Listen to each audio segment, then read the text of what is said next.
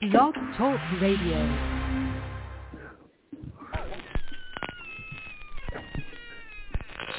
Ladies and gentlemen, boys and ghouls, step right up. Behind this curtain lies a ghastly concoction of delight, horror, fantasy, and terror. Your every wish is our command.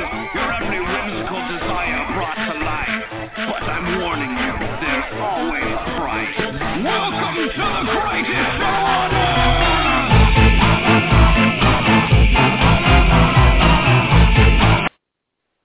And welcome back to the greatest show on earth that is Talking Terror. As always, I'm your old pal, the king of horror, Andy G, welcoming you to this very festive episode of the show, where tonight we're going to be talking about my film pick of the week from just this year, Christmas, Bloody Christmas, directed by Joe Begos. So we're all in that Christmas spirit tonight, and we're going to be talking about one hell of a Robo Santa, Silent Night meets Terminator. Who will win? Who will survive? the only gifts that we have are decking the halls with barrels of blood. But as always, I'm joined by the bold and the beautiful, the Golgi Keith. Did you say deck the halls with bowels of blood? Yes, Bowels because bowels are in blood. bodies. Yes, because Yes. bowels are in bodies and they're covered in blood. So yeah. Okay. well, ho, ho, ho, hello, everybody, and welcome to uh, to, to the Christmas episode, so to speak, of, of Talking Terror. Yodele ho ho ho. Uh, oh no, that'll be uh, that'll, that'll be another time. Yes, yes, it, it's very much a, a very special Christmas episode. So everybody at home, Merry Christmas coming up, Happy Yule tonight, and of course Happy Hanukkah to all of our other friends. I mean, there's a lot of things going on all at once this week, uh, but we are just so happy you guys are listening. So we're also joined by the Psychotic. Simeon. Yes, get that menorah, light it up, baby. Uh, but we're also joined by the Psychotic Simeon, the Man Monkey, the Prince of Moore's Day. Get festive with it, monkey. Ho, ho, ho, bitch. That's right, King. You know what time it is, right, fans? It's Talking Terror time, baby. Your go-to horror podcast for all of your horror needs. Broadcasting to you live every Wednesday night from 9 to 11 p.m. But if you can't catch us live, then you can definitely catch us dead in the Talking Terror catacombs amongst our hundreds and hundreds of episodes that are available on iTunes and Spotify. Just remember to like and subscribe to your favorite ghost hosts on both Facebook and Instagram, and you too can become a part of the dysfunctional Talking Terror family. That being said, what's up, right, family? well, hello, monkey. Howdy ho. Oh, oh. oh. glad to have you back and glad to have you for this episode of the show. Uh, and if you thought that this was just our gift to you for Christmas, uh, don't be mistaken because next week there is a very special gift for you guys as we close out 2022. Uh, so the monkey and of course Dean is uh, living up to no Dean December. He made it for one week. So I'm impressed. He made it for one week in December. So it wasn't quite, you know, he's making it for two. So I mean, we're we're, we're proud of him. But uh, so he won't be a part of next week's episode either. So it's just going to be the Ghoul and I breaking down 2022 the best we can with a film pick from the Ghoul that he's going to talk about at the end of the episode. We're going old school next week. Me, the Ghoul, you guys. So that's going to be a fun fucking gift to give to you. Like I love old school episodes, and what a way to close out the year.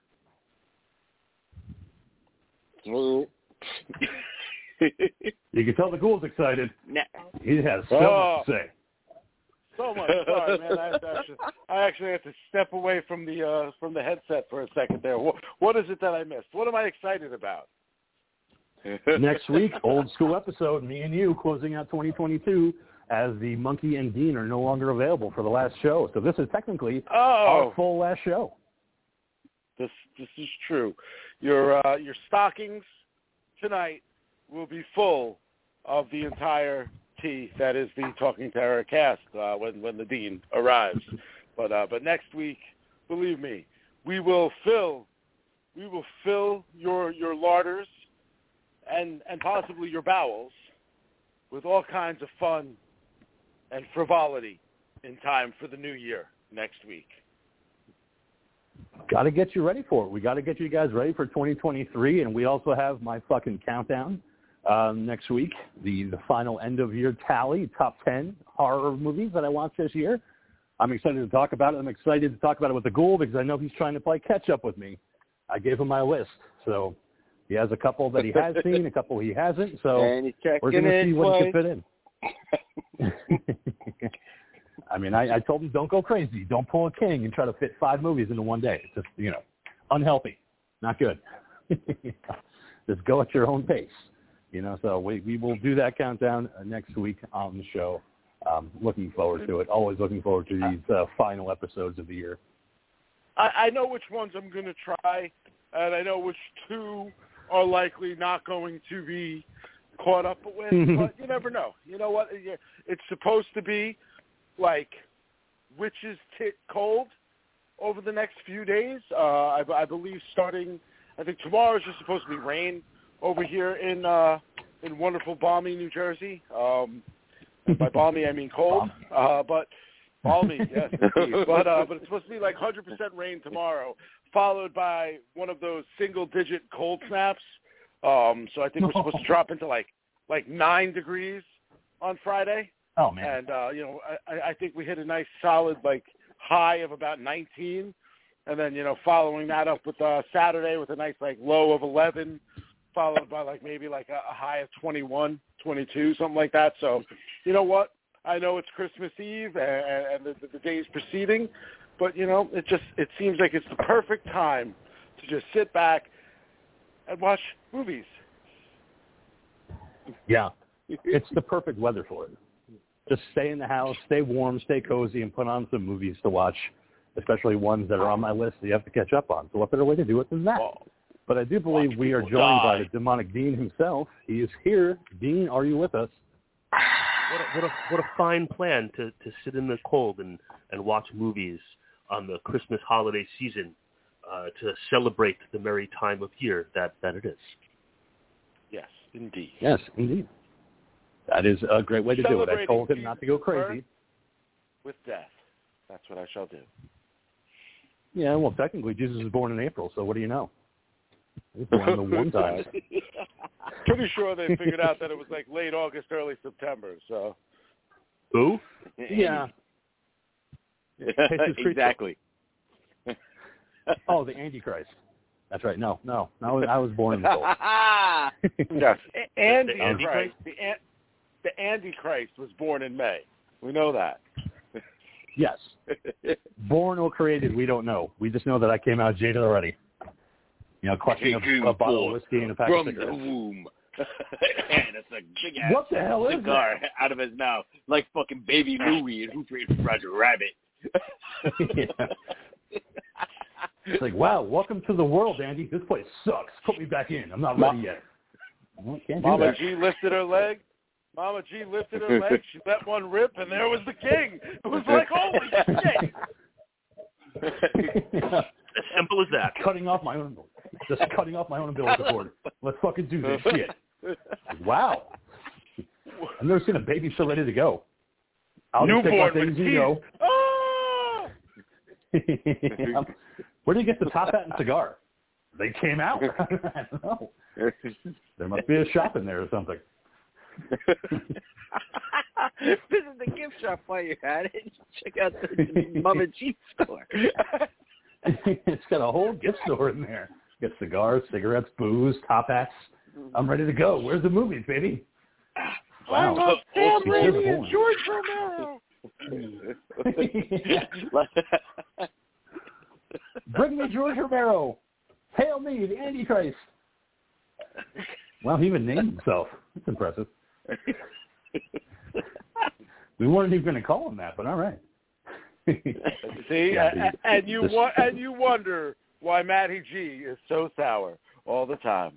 He's had to put up with being second fiddle to the Antichrist for for a number of years now. Uh, he was too busy trying to vote for Reagan when he was born. you know, when he was a little kid trying to go to the voting office. People trying to ask Matty G, are you part of the Antichrist too? No, I'm just a Republican. oh, I vote Bush. Oh, really? You're only seven. I know. I'm voting early. I'm allowed to do that. Little Michael P. Keaton with his briefcase and his is totally gonna work. he believed in him at a young age. He's like, this guy's going to change things. He's going to shake things up. Like, you're a kid. What do you know? I know about this. Meanwhile, I'm just sitting in the corner setting fires. Antichrist is here. Antichrist is here. Yeah, ignore him. He has a little bit of a problem. just, just give him the Ghostbusters 2 soundtrack on repeat. He's okay. He'll use it leave people alone. Just sitting in the corner listening to the Ghostbusters 2 soundtrack. You know, just bopping my head up and down, eating those little Ninja Turtle pies. That's fine. just don't make eye contact. He doesn't like eye contact. yeah, he popped out with rules. You know, keep bright light away from him, especially sunlight. It'll kill him. Don't get him wet at all, and definitely, without a doubt, don't ever feed Antichrist after midnight. No. yeah. That's the problem. That's what they did. They kept feeding me after midnight, and all of a sudden I just spawned a bunch of Yeah. little Antichrist gremlins. Yeah, and now Antichrist is what's keeping Grubhub in business, ordering food at 2 a.m. Hey, do you know how many liquor store owners like thank me because I put their kids through college? You're welcome. Antichrist, by the way. the birth of DoorDash. With the birth of the Antichrist comes DoorDash and Grubhub. Keep him fed, keep him happy. Hail him. You want some Taco Bell 2 a.m.? Gotcha. Coming soon to PS5. Oh, no, I wouldn't do that. yeah. I also created the PS5, so you never have to leave your home. Under Antichrist, no one has to leave. Just stay home and get fat and play video games. His will be done. And meanwhile, my brother's sitting in the corner just fawning over his photos of Ronald Reagan. To Matty G. Love, Ronnie. I love you, Ronnie. Ronnie and Fab. You're my only friend. Oh, no, no, Nancy. Sorry. Wrong, Yeah. wrong fucking president. Babs. Oh, you mean that nine-year-old woman that George W. uh, George H. W. Bush is married to? I was like, is that his mom? No, that's his wife. Ooh, what happened there?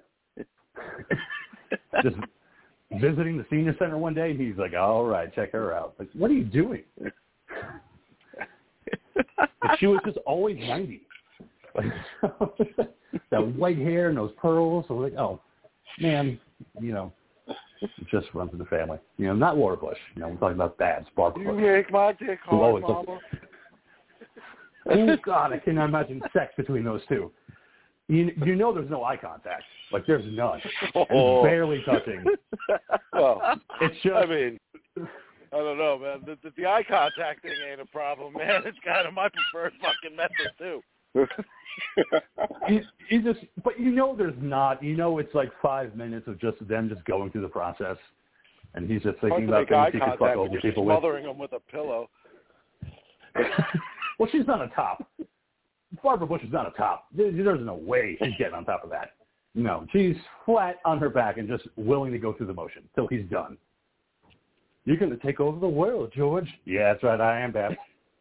I'm going to take over the world. I'm going to make friends with terrorists. Oh, George, stop dirty to me. Oh, yeah, oil. Oh, yeah, Al Qaeda. Ah, Oh, I'm close. I'm a a I'm baseball team. I'm going to be the richest man in the world, Babs. That's right. You tell him, George. Talk about terrorism. Talk to me about 9/11. That's going to be my son's job. Already got it lined up, Babs. Oh, shit. King's already calling the inside job, huh? So I've been calling it for years. calling it. I called it back in high school. Nobody will listen to me. Nobody will listen. Connect the dots, people. It all goes back to the bushes. Like they're like, okay, calm down. Like you're way too young to know about all this. It's like, but I know shit. now the Antichrist is upset again. Won't anybody? Oh boy. Moving away from my fucking psychotic childhood as Antichrist. Dean, uh, let's talk about some horror news. What do you got tonight? Man, what a what a segue, I have to say. Um, It was. Man, it's wide open for you. you really- it's gaping. you really tied it all the way around in a in a Gaping stunning way display, a, a, Like, like in, gaping a, in a reach around kind of way. a gaping oh, a gaping A segue. gaping, a gaping It's a, it's a gaping absolutely. segue. echo, Ooh. echo. If it's not gaping, why did you do a segue? That's what I say. Got a gate. So anyway, Like your pussy as big as a house. Why is it prolapsed? I don't know. Well, that's a good question. I listened to an interview recently where a guy talked about uh, his boyfriend being prolapsed and how he liked to like n- like nibble around on the on the meat, like hanging down. oh yeah. It was- Oh. quite fascinating. Just looks like a blown apart ham sandwich when you see a prolapsed anus. Oh, it's just it's terrible. You never forget your first time.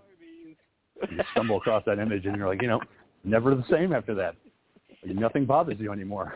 You just saw a prolapsed My- anus. ah, my coochie You know, lip. watch, yeah, watching it happen. Watching it happen is the problem, you know? The dude, like, pulls his fucking schlong out, and the asshole just follows. You know, that that's where it's problematic. It just- yeah. It's like, man, that's supposed Oh. to stay It just falls out. No, it just it just crawls out like fucking it's alive and you're like, Wow, all right, well, you know, I'm gonna grow old knowing I saw Well, that. Why is it still moving? Oh. It's, it's pulsing. It's definitely Why pulsing. has it got eyeballs? Put put it back. Why is it smiling? Why is it smiling? Hello, my baby. Hello, my darling. Hello, my baby. Prolapse. All right. So in horror news, we're talking about prolapsed anuses. All right, continue. on Talking Terror, uh, there's much love for, for Nicolas Cage, and we know that Nicolas Cage is going to be starring in Renfield, and Mhm. uh, it's been announced that uh, this movie's coming next year in April, April 14th, and it has been given an R rating, and it has been given an R rating for uh, bloody violence, some gore, language, and drug use, and uh, written uh, by Robert Kirkman of The Walking Dead and directed by Chris McKay. Uh, Chris McKay says that this film will have action, it's got a lot of heart, and it's not without menace. Uh, so if you are looking forward to Renfield, uh, it's just a few months away, April 14th. A I am. Jackie the Can't wait. movie's got a lot of heart. Ah. Dracula's got a lot of heart. Excellent. All right. Can't wait for that. I'll be there. All right. What's next? The king will be there. Uh, I'll always be there for you. new, uh, the new Alien film begins filming on February 6th in Budapest. Uh, it's going to be starring uh, Cailee Spaeny from Pacific Rim Uprising, and it is Hmm. going to be directed by Evil Dead 2013's Fede Alvarez, uh, and produced by uh, Ridley Scott. Uh, it's been given an official title, or the working title for this uh, upcoming Alien film uh, is titled Alien Romulus. And uh, as we have said here before, just a reminder that this is uh, being filmed to be released uh, through Hulu, uh, Hulu exclusive, similar to Prey uh, from the Predator uh, family. So, all right. So, new one. It's not going to star the first female action star ever, Jennifer Lawrence. It's kind of a bummer. Oh, damn it. She was the first. No, She was the first. yes, she was the first. You have to give her credit for that. No one Yeah, ever made an action movie Cynthia. Rothrock would like a word, and Pam Grier would like a word, and a whole lot of other women uh, would like a word. yeah, they they would like to speak there. Like Sigourney Weaver just tapping her foot, going, "I'll wait. I'll, I'll wait my one my time." But yeah, no. So looking forward to it. Uh, I didn't even know that was happening until I saw it earlier. That they're they're calling it uh, Romulus, and that Fede Alvarez is doing it. So I like Fede, so I'm kind of hoping that it's it's worth its time because Covenant was fucking great. I love Covenant. Not so much Prometheus, but uh, Covenant was great. I'm looking Mm. forward to seeing what they do with Romulus. You know, I know a lot of people didn't like Covenant. I did. I thought it kind of cut, you know, went back to the original Alien, so I was excited to see that one. But you know, they keep coming with them, so we'll see what happens. Are there going to be any Romulans? I don't know. There- might be a Star Trek crossover there somewhere. Oh, is, is this the Alien? That's what I was going to say. Is this the Alien Star Trek, uh, you know, mashup that everybody's been been dying to get their hands on? I mean, just just clamoring for it, just waiting for it. Chris Pine has just been waiting for the script, just waiting patiently. So we'll see what happens with that. All right, Dean, what's next? What are we talking about?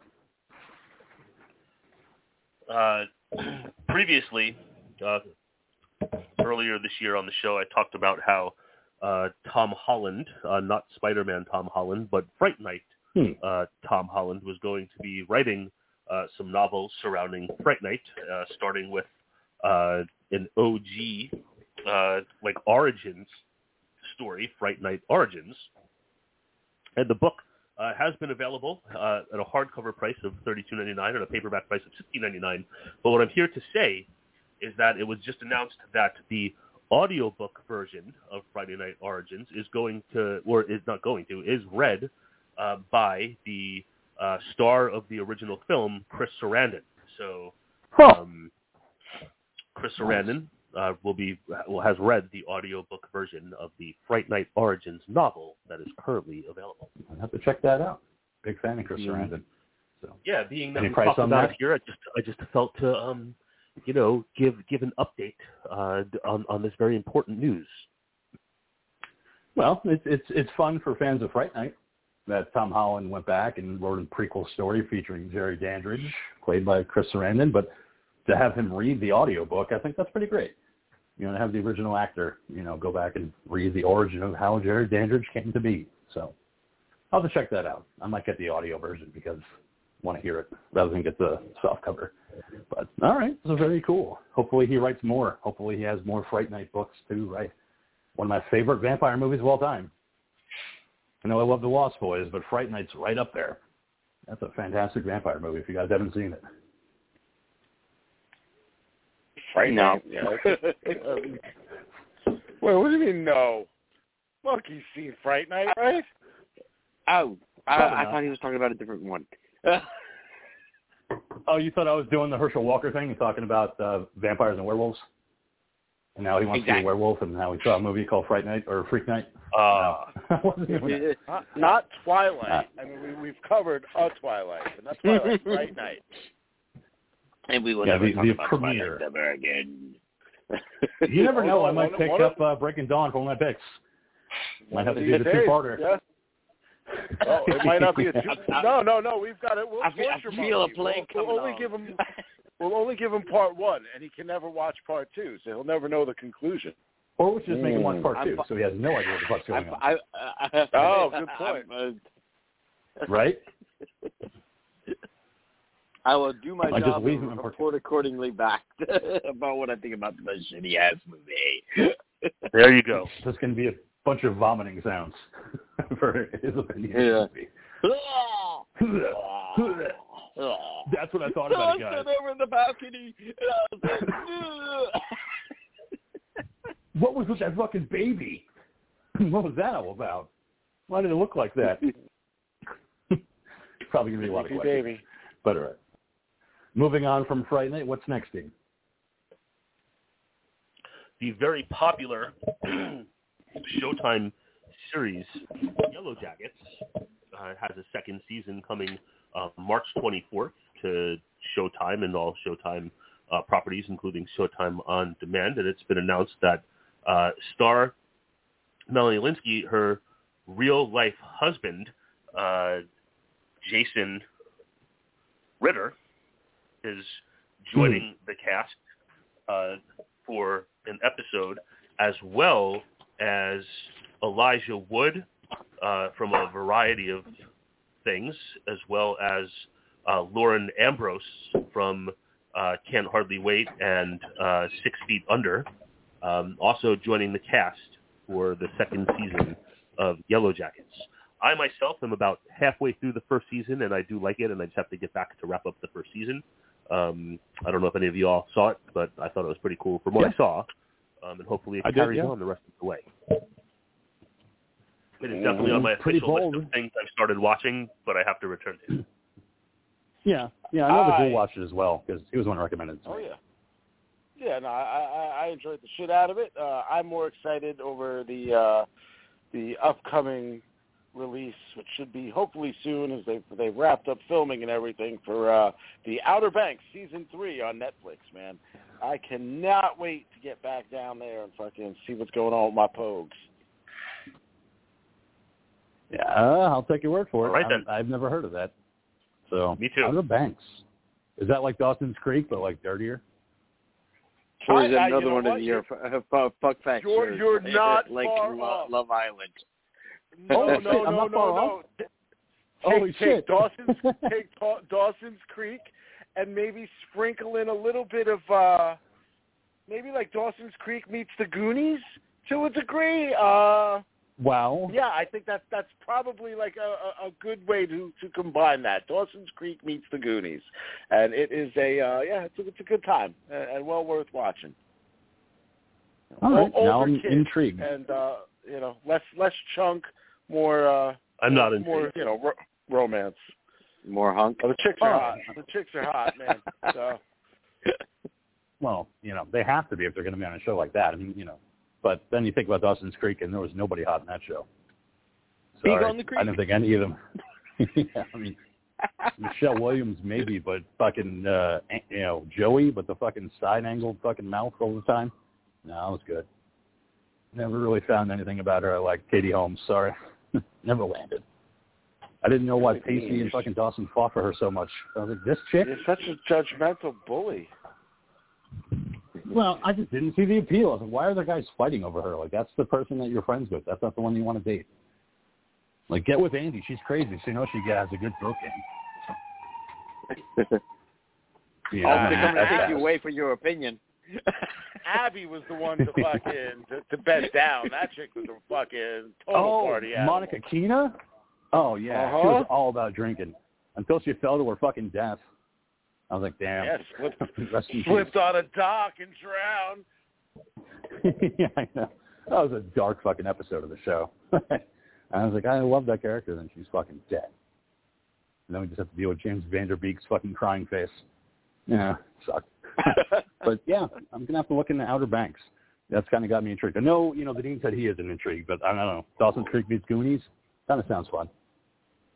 Could be a fun ride, but I will let you know if I end up watching it. Probably won't, but I'm saying I might.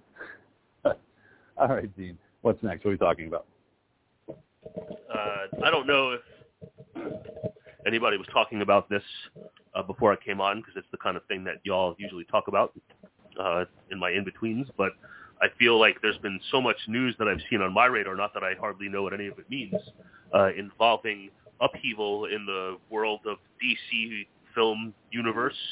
Um, with I guess James Gunn is now in charge of all the DC films and projects have been put on the brakes and new things announced. But one of the things that I saw was that uh, James Gunn says, or that DC Film says, that there will be zero uh, studio interference uh, for any DC films uh, moving forward. Um, I don't know if that was something prevalent, if this is something that happens all the time in the realm of these comic book multiverses. Um, but if that has been the case, it's been announced that this will no longer happen uh, on on James Gunn's watch as he lords over DC movies. Wow, they they they put him in charge now. Like, is that what you're saying, Yep. man? Is he, he's in charge yes. of, the, of the DC movies? That that happened a while ago, man. That's why the whole Cavill Yeah. thing occurred. He, uh, like, Yep. you know, they, they they made a whole big deal with with uh, Henry Cavill coming back as Superman because he has the uh, the the post credit sequence in Black Adam, and uh, Mm-hmm. then uh, then then no, James Gunn wants to go in a different direction. He wants to to bring us a younger, earlier take on Superman. So, or at least the Ugh. character, uh, and uh, Wasn't that yeah, called Smallville? Kind of how I feel on it. I mean, we've unfortunately here's the thing. You know what? We've seen it in every Superman movie in some way. We've Man seen it Steel. with Smallville Yep. as well. We've seen it with Superboy, which was on television years ago. yes, it was. We saw it in Brightburn. oh wait. Yes, yes, yes, yes, we have. Um, The evil suits. Yeah. I don't know, but but basically, yes, they have given James Gunn the the the Kevin Feige or Feige, whatever the fuck his name is, um, powers essentially to run the DC universe as he sees fit, and uh, they're they're hoping that he will be able to uh, to to achieve a similar success as that of Marvel. But we will uh, we will see. Oh, so they gave. I mean, so he would instead be the guy. Him the Infinity. Yeah. Instead of giving him the Infinity Gauntlet, they gave him the the powers of Infinity Cri- Crisis. Yeah, Infinity Crisis. Yeah, that's him, man. I mean, it's he's the guy to do it because he's successful, you know, when it comes to these properties. So I'm looking forward to what he is going to do. I know that even Jason Momoa, uh, who's been playing Aquaman, already said that he's going to be stepping down from that character because he wants to move over to play Lobo in the DCEU. So we'll see how that goes. You know, I could see it, you know, but at the same time, you know, who's going to play Aquaman? Who knows? But he's done. You know, like I would rather see him play Lobo than Aquaman. No, man. I never could get behind his Aquaman. Uh, you know, I Lo- just Lobo, hate- Lo- Wait. Lo- Lobo is like a drunken Wolverine, like kind of attitude, man. That means we're gonna can need someone that can doing it. actually act. fucking We need some- we intergalactic need someone that bounty can act. with a fucking you know space motorcycle. Um, it's true. Yeah, I, I could see that I- more than Aquaman. Got you, bro. I just fuck. You know what the problem is though is that I you, you know me with that like I and I know Chris Evans was able to to to break that taboo by playing the Human Torch and then coming back and playing Captain America. But you know what? There was a, a, a good portion of years in between that, and the Human Torch is a secondary. You know, he's one of four major characters in the Fantastic Four. That you know is Right. an ensemble cast film. Captain America is Yeah. a solo project. You know, Aquaman is a solo project, and that's kind of how I see Momoa. Um, I mean, could could he be Lobo? Yeah, I mean, I guess so. I just wish it was. Uh, uh, whatever. You know what? Again, it doesn't really fucking matter. I'm so I'm so No. kind of done with DC at this point because it's been so messy, and every time they start establishing something that I might find interesting or entertaining, they find a way to fuck it all up. So it's like whatever, man. You guys want to keep rebooting it? Keep on fucking rebooting it. Maybe you'll get it right eventually. Uh, yeah, I don't know. They don't have the same magic that Marvel does. So I don't know where they went wrong along the way. But you know, they they tried too fast, too soon with a lot of their movies, and that's why it just didn't work out too well. I mean, they've really, you know, Marvel had already established themselves for years, and then DC's like, all right, we're in it, and it's like, all right, well, now you're just doing everything at once. Like Justice League movie came out of fucking nowhere. All of a sudden, like, yeah, we just got to do it. We're not going to establish anything. We're just going to fucking give you it because you already saw Superman, Man of Steel, right? Right? And Batman versus Superman, right? Right? All right, let's do Justice League now. Like what? Yeah, don't get me don't get me started. You, you, you know my whole plot on that, man. I, I could have lined that whole fucking thing up. I could have Kevin Feige that fucking shit for them. It was fucking right there on the silver platter. It was the entire time, but they're like, nah, we're not going to listen to reason. We just have to pump these fucking movies out because Marvel's already at fucking Infinity War. they're already at their end game for their phases, so we got to jump in now while the iron's hot. So no, and it didn't work out too well. But you know, release the Snyder cut, of course, because that's going to make everything better. You know what? I, I recently it was on sale for uh, like in the four ninety nine bin or whatever for the uh, for for the Xbox, and I recently Right. purchased the Snyder Cut. You know, because it's like the perfect go to sleep movie. You know, four hours with like a full hour of slow motion, like right in it with like brooding style Oh, music. Like great. it, worked perfect. It puts me on, and it's nah. You know what, man? I put that on like once. Justice is great. I, I didn't watch it, you know, at all. Like when that was, I, I tried that when it was on fucking HBO, and I'm like, nah, man, I'm I'm good on the Justice is Gray thing because I think what they said that there was supposedly some like extra shit at the end of it that I don't know. I couldn't see any difference, but that's that's if just you can my make it uh, that far. yeah. I fast forwarded.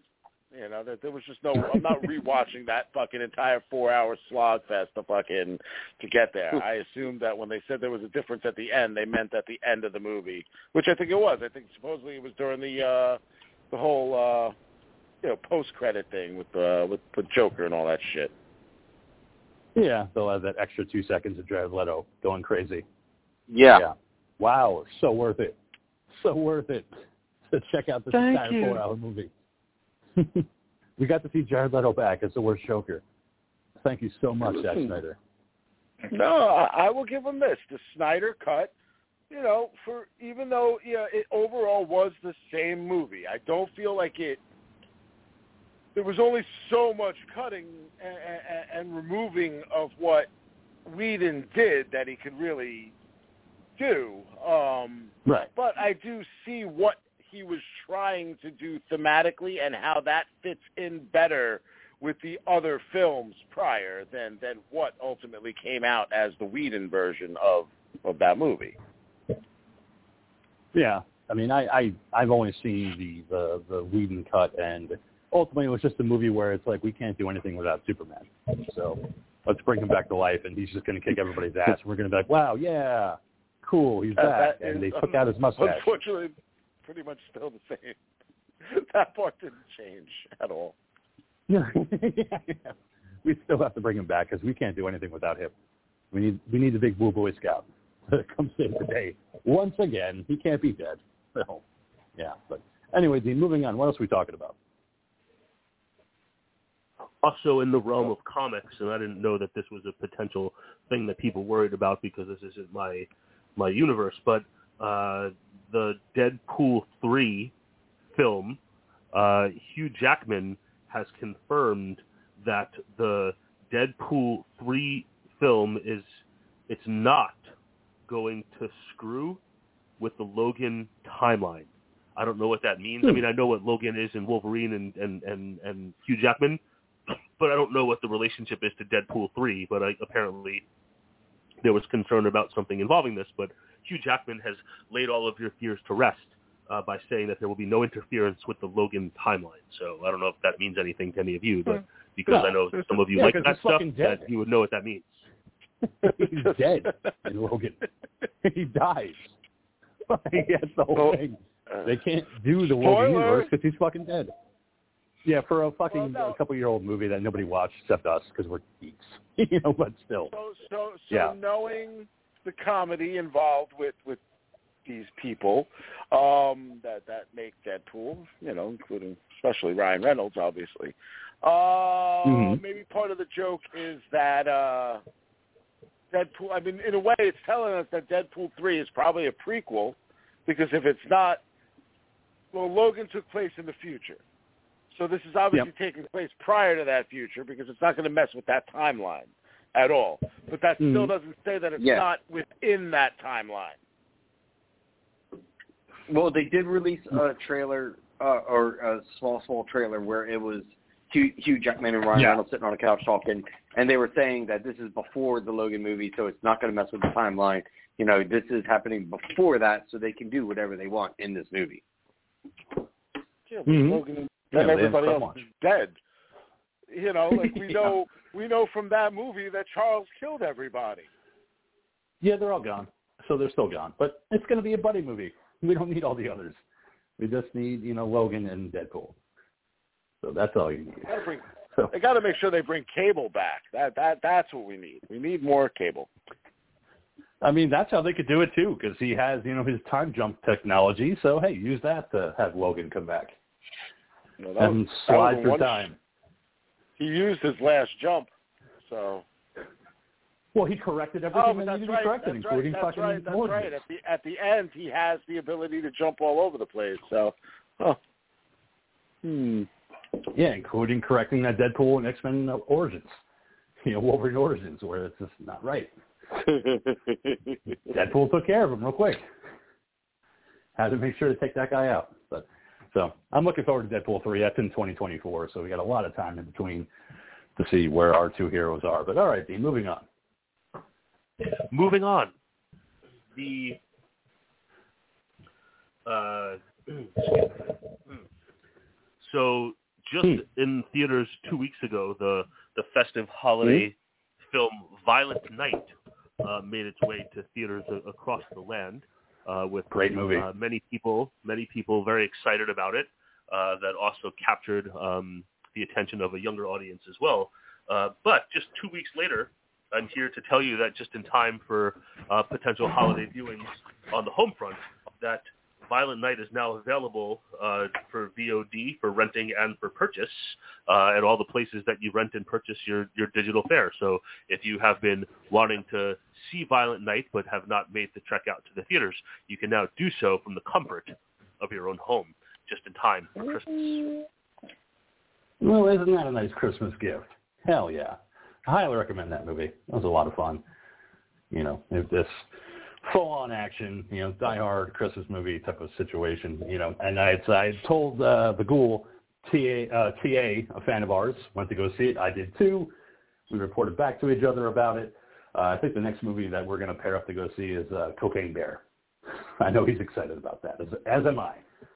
I can't wait Very to see nice. that fucking movie when it comes out. So loving having a uh, movie companion buddy, just like the Ghoul and I when we go to see movies. You know, kind of comparing notes at the end of it. So looking forward to it. Check out uh, Violent Night. Now it's available on digital and at Yeah. home viewing. Yeah, on the Mhm. Xbox it's currently uh twenty four ninety nine to purchase and nineteen ninety nine to rent. Not bad. You know, especially if you really want to see it. You know, twenty bucks, drop it home. Not bad. You got Christmas money. You got Hanukkah money. You got uh, Yule money. You know, drop a couple bucks and watch, uh, you know, Violent Night. Eh. Yeah, make this. I mean, I think if you if you're gonna drop the twenty to rent it, you might as well just buy it for you know five dollars more. I would. I mean, that would be my thing. I wouldn't rent it. I would buy it. But, you know, that's. But then again, I'd rather buy it on physical media when it comes out, so I could put it in my collection and nobody could take it away. because I don't want that to disappear. Like a lot of these digital releases go away. I still got mine. But all right, Dean, what else are we talking about? Back in 2015, author uh, Nick Cutter uh, put out a novel uh, called The Deep, not related to the Peter Benchley uh, novel and film of the same name. Uh, And not but not related or to the the or- or the character fucking from The superhero. I'm sorry, there were too many voices. I couldn't understand what you were trying to say. Not related to the I boys said at all either. I said not No, related to not the that- octopus not that fucking superhero. Um, this predates predates uh, that that deep that we know so well. Oh, he's But- crying. uh, this uh, novel was billed as a cross uh, uh, something along the lines of the abyss uh, His name is Robert. the shining and uh, apparently not just giving it lip service or empty promotional praise Tentacle uh, service. for real apparently uh, stephen king and and clive barker are were legitimately big fans of this novel and i have not heard of it before this is going to become uh, a series uh, over Amazon.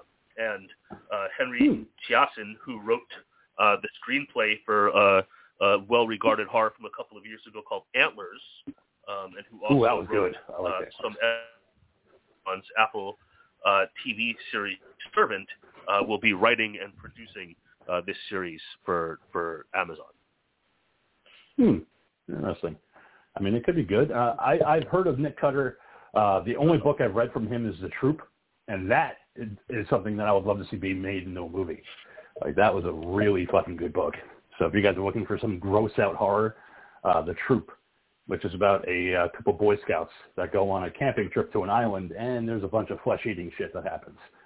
You know, bacteria and all this other shit. It's, it's really fucking good. But I've never heard of The Deep. So but if Stephen King praises it, why not? But I heard then Adele again, rolls Stephen in it. King. Does she? That's right, she does. I, Sorry, I I completely blanked on that for a second.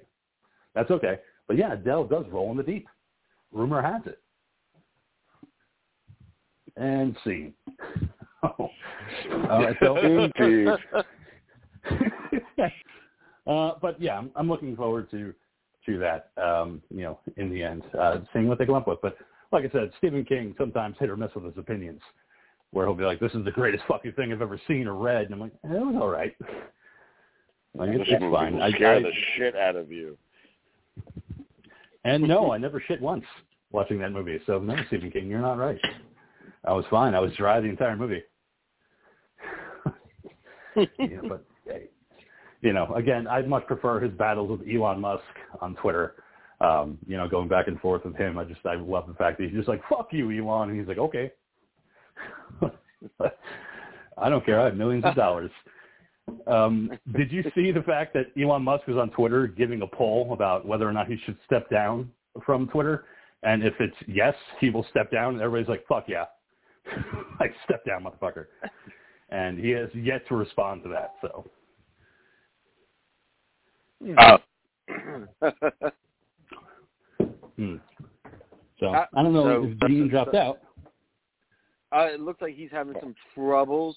So in the meantime, though, King, you sit there and put a thing up on the Talking Terror Facebook page about Chris Jericho being involved in a wrestling horror movie. Yeah, he's going to be involved in a movie called Dark Match, which is supposed to be like a pro wrestling slasher type movie. So, I mean, I can't think of a better way to do that. Yeah, Dark Match. putting I mean, after putting his life on the line to wrestle for the intercontinental champion of the world, a slasher stalks the halls behind the scenes, uh, trying to get revenge for the time that he lost the intercontinental championship belt in 1989 to Hacksaw Jim Duggan. yeah. Damn. As you All do. right, Dean. I mean, I think he's just making that up, but I mean, um, you know, I mean, it's not the first uh, wrestling horror movie. I mean, of course, you have Mexico's uh, Santo, and also from 2006, WrestleManiac, which is a fucking great movie. Um, I, and I say that sarcastically because it's really not. But, um, but yeah, Jericho and horror and wrestling, I'm, I'm ready for it. I mean, he named one of his kids Ash because he's that big of a fan of Evil Dead. So, got to give him credit. Or Pokemon. I mean, it, it's fucking Jericho. I mean, I, just, I mean, I unfortunately can't watch AEW because I don't have TNT, but I mean, I'll always support Jericho whenever he does. I've always been a longtime fan of Chris. Great on the mic, great in the ring. You know, he's, he's Hall of Famer all the way. The first undisputed champion of the WWE. Can never be taken Mhm. away from him. Nobody, nobody else Never. can ever claim that. No, Wait, only Does that mean does that mean like once it changed from WWF, like he was the first one in? WWE? No, no, no, no. No. He was no. when WWE purchased WCW and took the two championships and combined them together. He was the first person to ever have won that championship. Oh. And the writers That must is- really like him.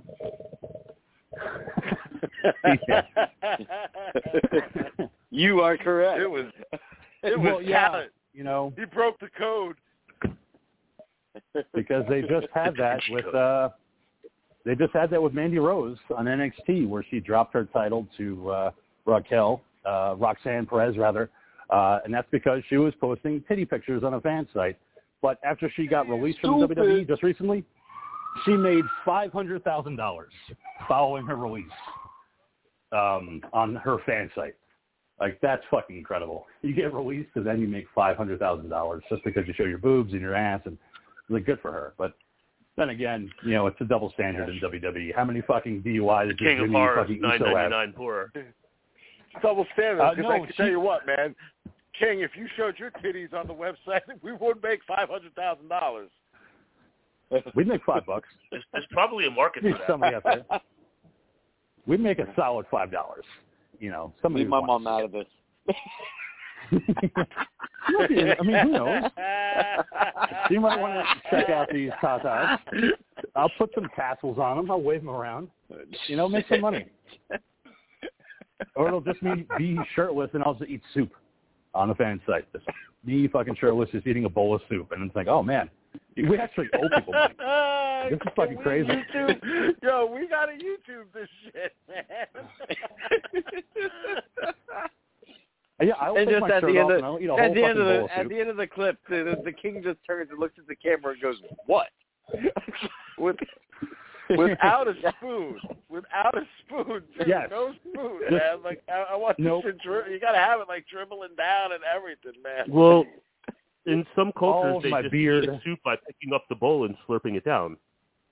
It's not out of Yeah. the realm of possibility. I'm, I'm I mean, I'll do a saying it is. mukbang video where I just eat a bunch of food and fucking be shirtless. You guys like what you see? You want to subscribe to my channel? Oh shit! I owe people money now. Actually, we've had we've had we've had a talking terror OnlyFans for quite some time, man. We we could we could do this. Yeah, well, there we go. That's what we have to do. Like there's probably like a there's probably like a, a segment of the homosexual population that would want the King of Horror to dress up in his Leatherface outfit and then just masturbate on camera. I could do it. I'll be a bear. I'll yeah. Hey, listen. Oh, you know, God. I have a beard. I'll be their daddy. I'll be their daddy. You know, I'll, feed you baby bears. I'll feed you tweets. Papa, like you know, hey, I have no problem. Run, Papa. Shit. Just me, my Leatherface shirtless. Batman. yep. Talking about what your brother did to the door. You, know, you want more of this, Daddy? You want more of Leatherface? Come on, like you. I know you do. Hit those tokens, or whatever they use on OnlyFans. I don't know. Dollars, whatever, gift cards. you know, I'm sure there's a community out there. Hey, I love the Bears. I'm a fellow bear myself, so yeah, I mean, I can make a lot of money with that. Okay, moving So, on. I will set, I will look to set this up.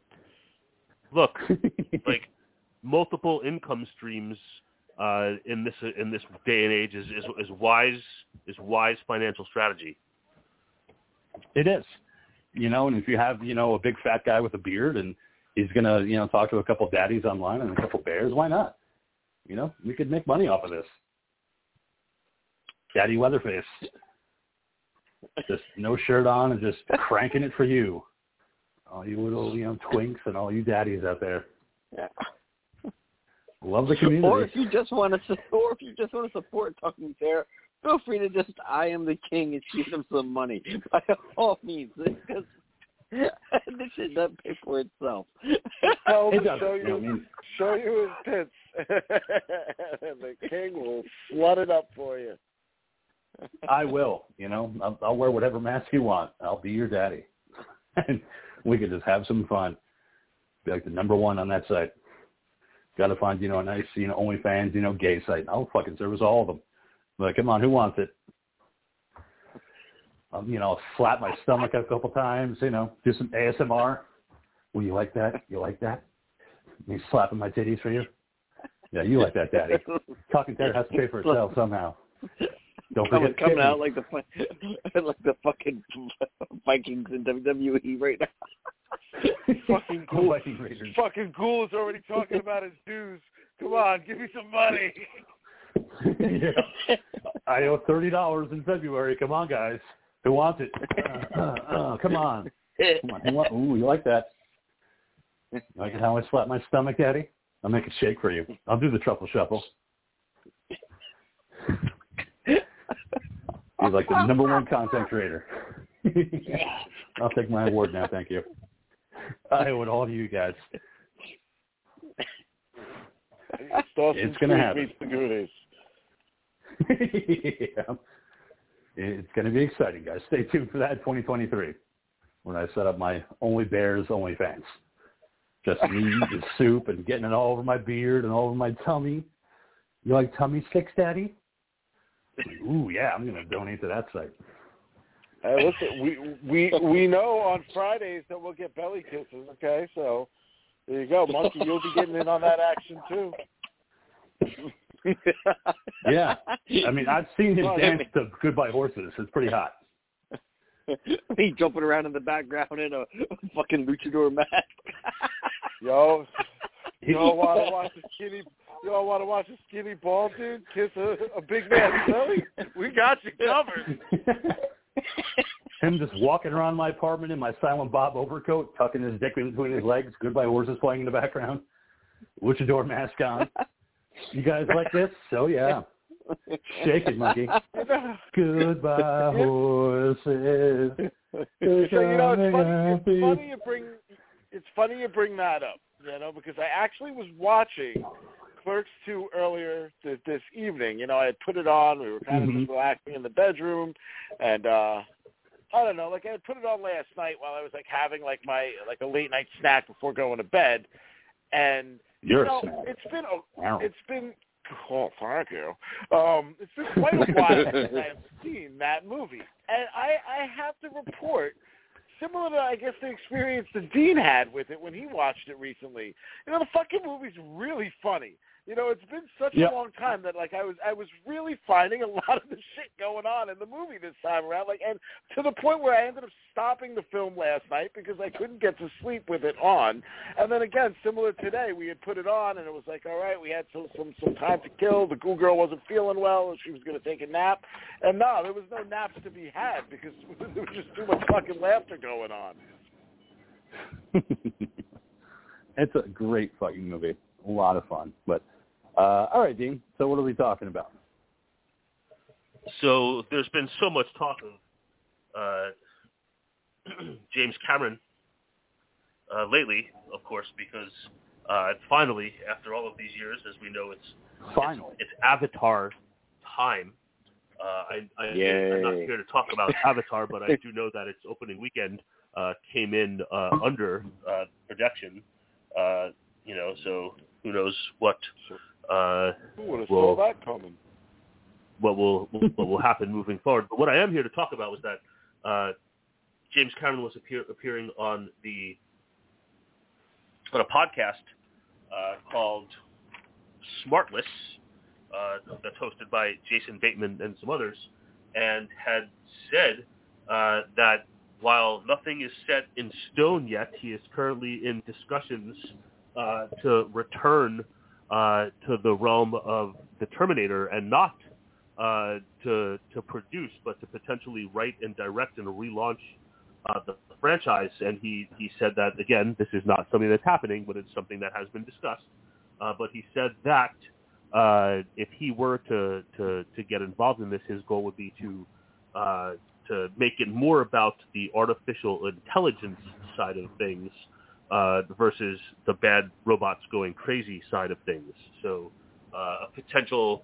Uh, I know everyone was all excited about the the last Terminator that James Cameron was going to be, uh, you know, producing or whatnot, and you know, Linda Hamilton returning and, and everything. But uh, you know, And it wasn't good. from what I gather, uh, it did not live up to the expectations or the hype, and people were very disappointed by it. Mm-hmm. Uh, but uh, you know, Kinda once again, uh, James Cameron talking about relaunching uh, the, the Terminator. Yeah, Genisys was the last good one.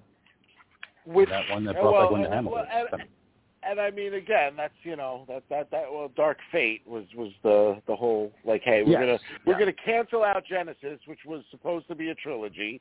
Um, Mhm. Which, funny enough, the uh, the the Christian Bale movie was also supposed to be the start of a trilogy. Um, but but you know, regardless of all that, it's just funny that he would be going the AI route with it, considering that is what they were doing with Genisys in the first Yes. place. So wow, interest, Was the interesting, idea. James. The whole Yeah. idea. So so basically, what you're saying is, is you guys went, you realized that what they were plotting out for their trilogy in Genisys probably was a good fucking idea, and now you're just going to kind of pilfer it and try to try to try to work it. But I, I would love to get my hand, like I would love to talk to to the creator of that movie just to kind of get an idea where they really wanted to go with that, because I would have loved to have known certain things that we'll never get answers to, like you know, like who sent him back to her in the first place. Like, they, they, yeah, thought that we don't get that trilogy finished, man. Yeah, I I was so excited when I saw Genisys, and it was a fucking great movie. I wanted more of that, but we didn't get it. So we'll see what happens if he goes back to it. I know he's got like fucking 85 more Avatar movies to make, so we'll see if uh, you know Well- there's another Terminator down the pipe. We'll, we'll, we'll, we'll, we'll see with, with what that one's going with. Now, I was supposed to go see that this weekend. Um, on Sunday, I had gotten it's a uh, it's a three hour movie, so so I, Ooh, I chose ooh. to get like a, a yeah. I, I was gonna go early, um, and go see it at like 10 a.m. so that this way I didn't have to worry about being sleepy um, or anything like that. And uh, something something else ended up coming up, so I had to cancel it kind of uh, the, the the night before because we were going to uh, to to check something else out, and uh, that that also didn't work out unfortunately. So I've yet to see Avatar: the the the Way of Water or or achieved what I was trying to achieve that that day. So Eh, that's all right. That's You'll that. get there eventually. You'll, you'll see it. You know, and you'll have to report back on how it was. Uh, but all right, Dean. Anything else before we get into movie for tonight? Uh, yes. Uh, Steven Spielberg says that, uh, well, he has expressed remorse uh, about uh, the the dwindling shark population uh, that he believes that Jaws might have played a role in, being that the worldwide shark population is down roughly 70% since the release of, of his popular film. Uh, but uh, Paul Cox, who works for uh, the Shark Trust Organization, assures Steven Spielberg uh, that it is more um, a result of absurd amount of overfishing uh, the shark population versus the result of a movie. Uh, so, you know, all this time later, you know, Peter Benchley was, um, you know, very critical of, of this after his book and, and, and the movie as well. But, um, you know, the, the president or the person that works for the Shark Foundation says, no, no, no, no, no, it's not the movie's fault. So there's that. Also, uh, I don't know about you all, but back uh, back in the day, uh, I used to enjoy watching USA Up All Night uh, with Gilbert Gottfried and Rhonda Shearing. Rhonda Shears. and uh, Yeah. USA run this. Yeah. Uh, so uh, the the last uh, presentation of that came back in February of 1998. Rhonda joined in January of 1991 on uh, hosting the Friday night edition, uh, where Gilbert was hosting the Saturday night edition, and sometimes she would host both, and they would have Gilbert and Rhonda on at the same time. Uh, Those were anyway, a lot of the ones I saw. yeah, Yeah, so- me too. Such a just like a bizarre, fun era. But anyway, uh, coming back in uh, comic form is Up All Night with Rhonda. So if you Nice. are a comic fan and like Rhonda Shear, um, like comic there is book. going to be the the Yes. comic, Yep, comic comic book. book. Uh, Up All Night with Rhonda Shear is officially licensed uh, and independently produced. Uh, the first issue is a crossover issue featuring Rhonda along with uh, Joe Bob Briggs and Darcy the Mail Girl.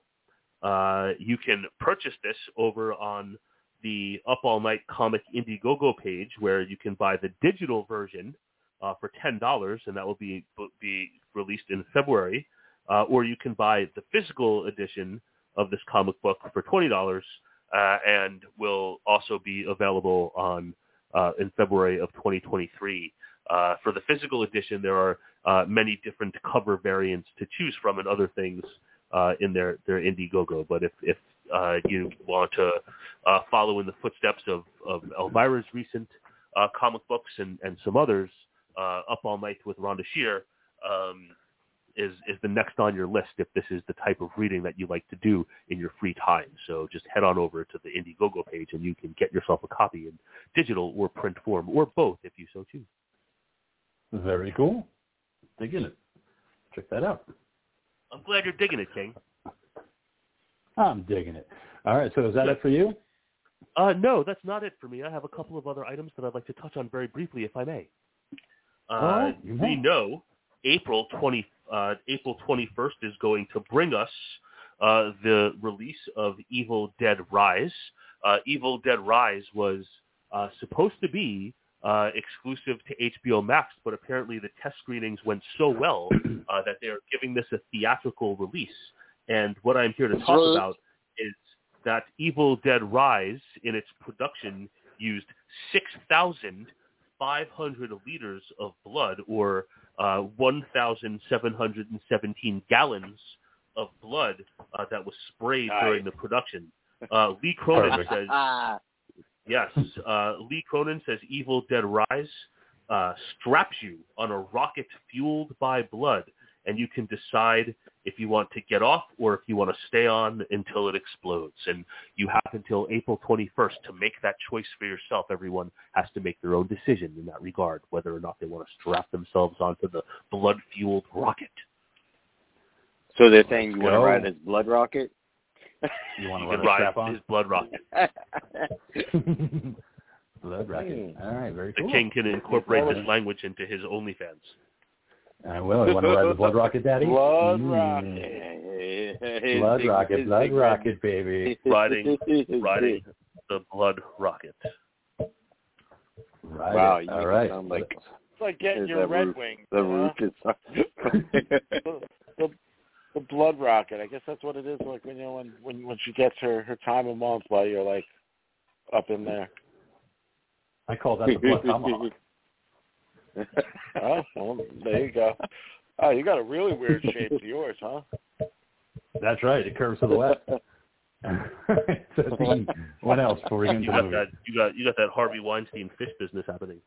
Goddamn right. Oh, well, here I am with the bloody triceratops, you know. yeah. yeah, we know. We we rest in peace. but I think what else? Uh, Dark Sky Entertainment has announced that in on February 28th, 2023, you will have to pick between uh, two editions of their original Texas Chainsaw Massacre Ultra HD slash 4K restoration. Uh, the two choices Mhm. being the regular edition or the Steelbook edition, uh, but both of these, uh, whichever you choose, is going to be packed to the brim with special features, including a never-before-seen feature-length documentary titled "The Legacy of the Texas Chainsaw Massacre." All right. Very cool. Has that really not been given that like UHD 4K treatment before? Is the- like Nope. First you know time. like so um the so how does how does that all So work King- by King- the way like a, a company like King's Dark Sky like reaches out to the the the property rights holder and says we would like to do this and then they strike a deal is that how it works That's how it works. They reached out to Kim Henkel, who owns the rights to uh, Texas Chainsaw Massacre after Tobe Hooper died. And uh, yeah, they struck a deal to finally release it on uh, 4K Ultra HD. So that's why we're getting these, these release. aha Now, being the So you can look forward to that, that. you are, are, are you going to buy it, or, or since No, like last week absolutely you were not. talking about how how dirty and Nope, gritty exactly. you love your movies to be? Yep. You know, so Nope, are you absolutely not. adamant against this? Yep.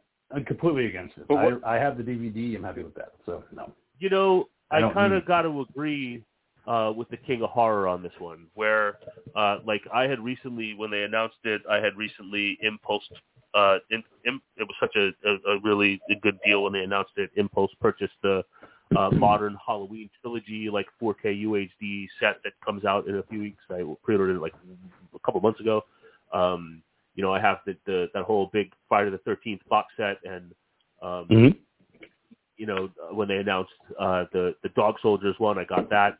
Uh, but yeah, I'm gonna have to agree with the King on this one, man. Uh, I don't necessarily want to see a, a film version of the Texas Chainsaw Massacre where they've taken the film and cleaned it to for maximum clarity and, and color and presentation. Yep. Uh, I think this film, uh, you know, as far as you know, the giant legacy films that uh, are the the Mount Rushmore of the genre, uh, is one that truly benefits from how fucking gritty and and dark and grainy uh, it it it it is. Uh, going back to like my original viewings on just like VHS rentals from the, the video store that that you know VHS Mhm. tapes that that have been you know played you know who knows how many hundreds of times and had the additional effect of of tape wear uh, versus just the graininess. And I I don't think that uh, cleaning this up to the best of its uh, possibilities is something that's going to add uh, to the viewing experience. Um, you know, if there was a time when they had this available to to like stream, like if they were like here on Amazon is the 4K version, you know, I would I would watch it for curiosity's sake just to see like what technology is able to do, but I don't see the benefit of of of, of watching it and having it and choosing it to watch it in that in that in that way. I would prefer to watch uh, and and look when they when they show it, it's it's on a regular rotation sometimes on like Showtime or something, and it's it's cleaned up and everything. You know, it doesn't look like I, when I watch it on a VHS and and, and four three pan and scan, but like, um, I don't necessarily need to see or oh, let me say that I don't need to purchase the, this this edition. Yeah. Agreed. All right. So is that it for you, Dean? Uh, sure. Okay. All right. So great. uh, so let's move into the movie tonight, uh, Christmas Bloody Christmas from just this year. Released on Shudder on December 9th, directed by Joe Begos. The plot is it's Christmas Eve, and fiery record store owner Tori Toombs just wants to get drunk and party until the robotic Santa Claus at a nearby toy store goes haywire and makes her night more than a little complicated. Santa embarks on a rampant killing spree through the neon-drenched snowscape, ultimately forcing Tori into a blood-splattered battle for survival. Um, this was a completely just new watch for me uh, when it came out in Shudder on December 9th. I was watching it and I was like, you know what? I really fucking vibe with this movie. I kind of dig it um, with the main characters and the situations and the practical effects. And then I found out that it was directed by Joe Begos, who I'm a huge fan of. I love Bliss and the uh, VFW, which we've covered on the show. So I was kind of surprised to see that he did it, but I was glad to watch it. And I was like, you know what? I think I need to do this for our holiday uh, podcast. You know, make this a Christmas special, Christmas Bloody Christmas. So that being said, Ghoul, what do you think about Christmas Bloody Christmas? Man, you know, when when when you when you said you had seen this movie uh, originally, and you were like, "Yes, this is like Silent Night, Deadly Night meets the Terminator," uh, I got really, really excited, and I was like, I was so fucking thrilled. I put this movie on with like a smile on my face, and then over the course of like the first 15 minutes of this film, listening to those two fucking people just prattle on and on and on and on and just keep talking and fucking talking. Like the only thing that fucking finally like changed any view for me on this was those their their, their fucking friends fucking. Um because aside from that, the rest of this movie just kind of like fell flat. They really set a bad tone for me. Uh, I did like you know some of the gore sequences. I thought I thought it got fun with, with little moments like that. But overall, I the, the movie just just did not do it for me at all. It did not feel like his other films. Uh, I like the director as well, um, but but no, I, I think this was not his wheelhouse. Mm-hmm. Yeah, and we'll get into it because I, I actually, um, part of the reason why I love this movie is because of the conversations, because it felt like I was talking to my friends um, about shit. So we'll get into it though. Anyway, not to cut back from what you guys thought. So, uh, Dean, what do you think about Christmas Bloody Christmas?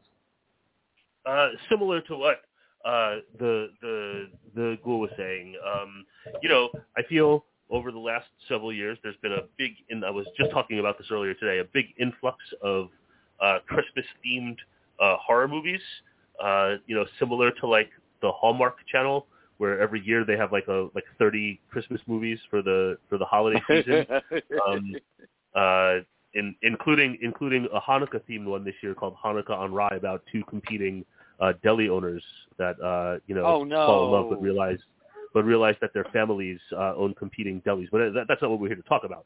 Uh, but I feel like in the horror realm too, it's like every year there's this whole new slate of of horror themed uh, horror movies.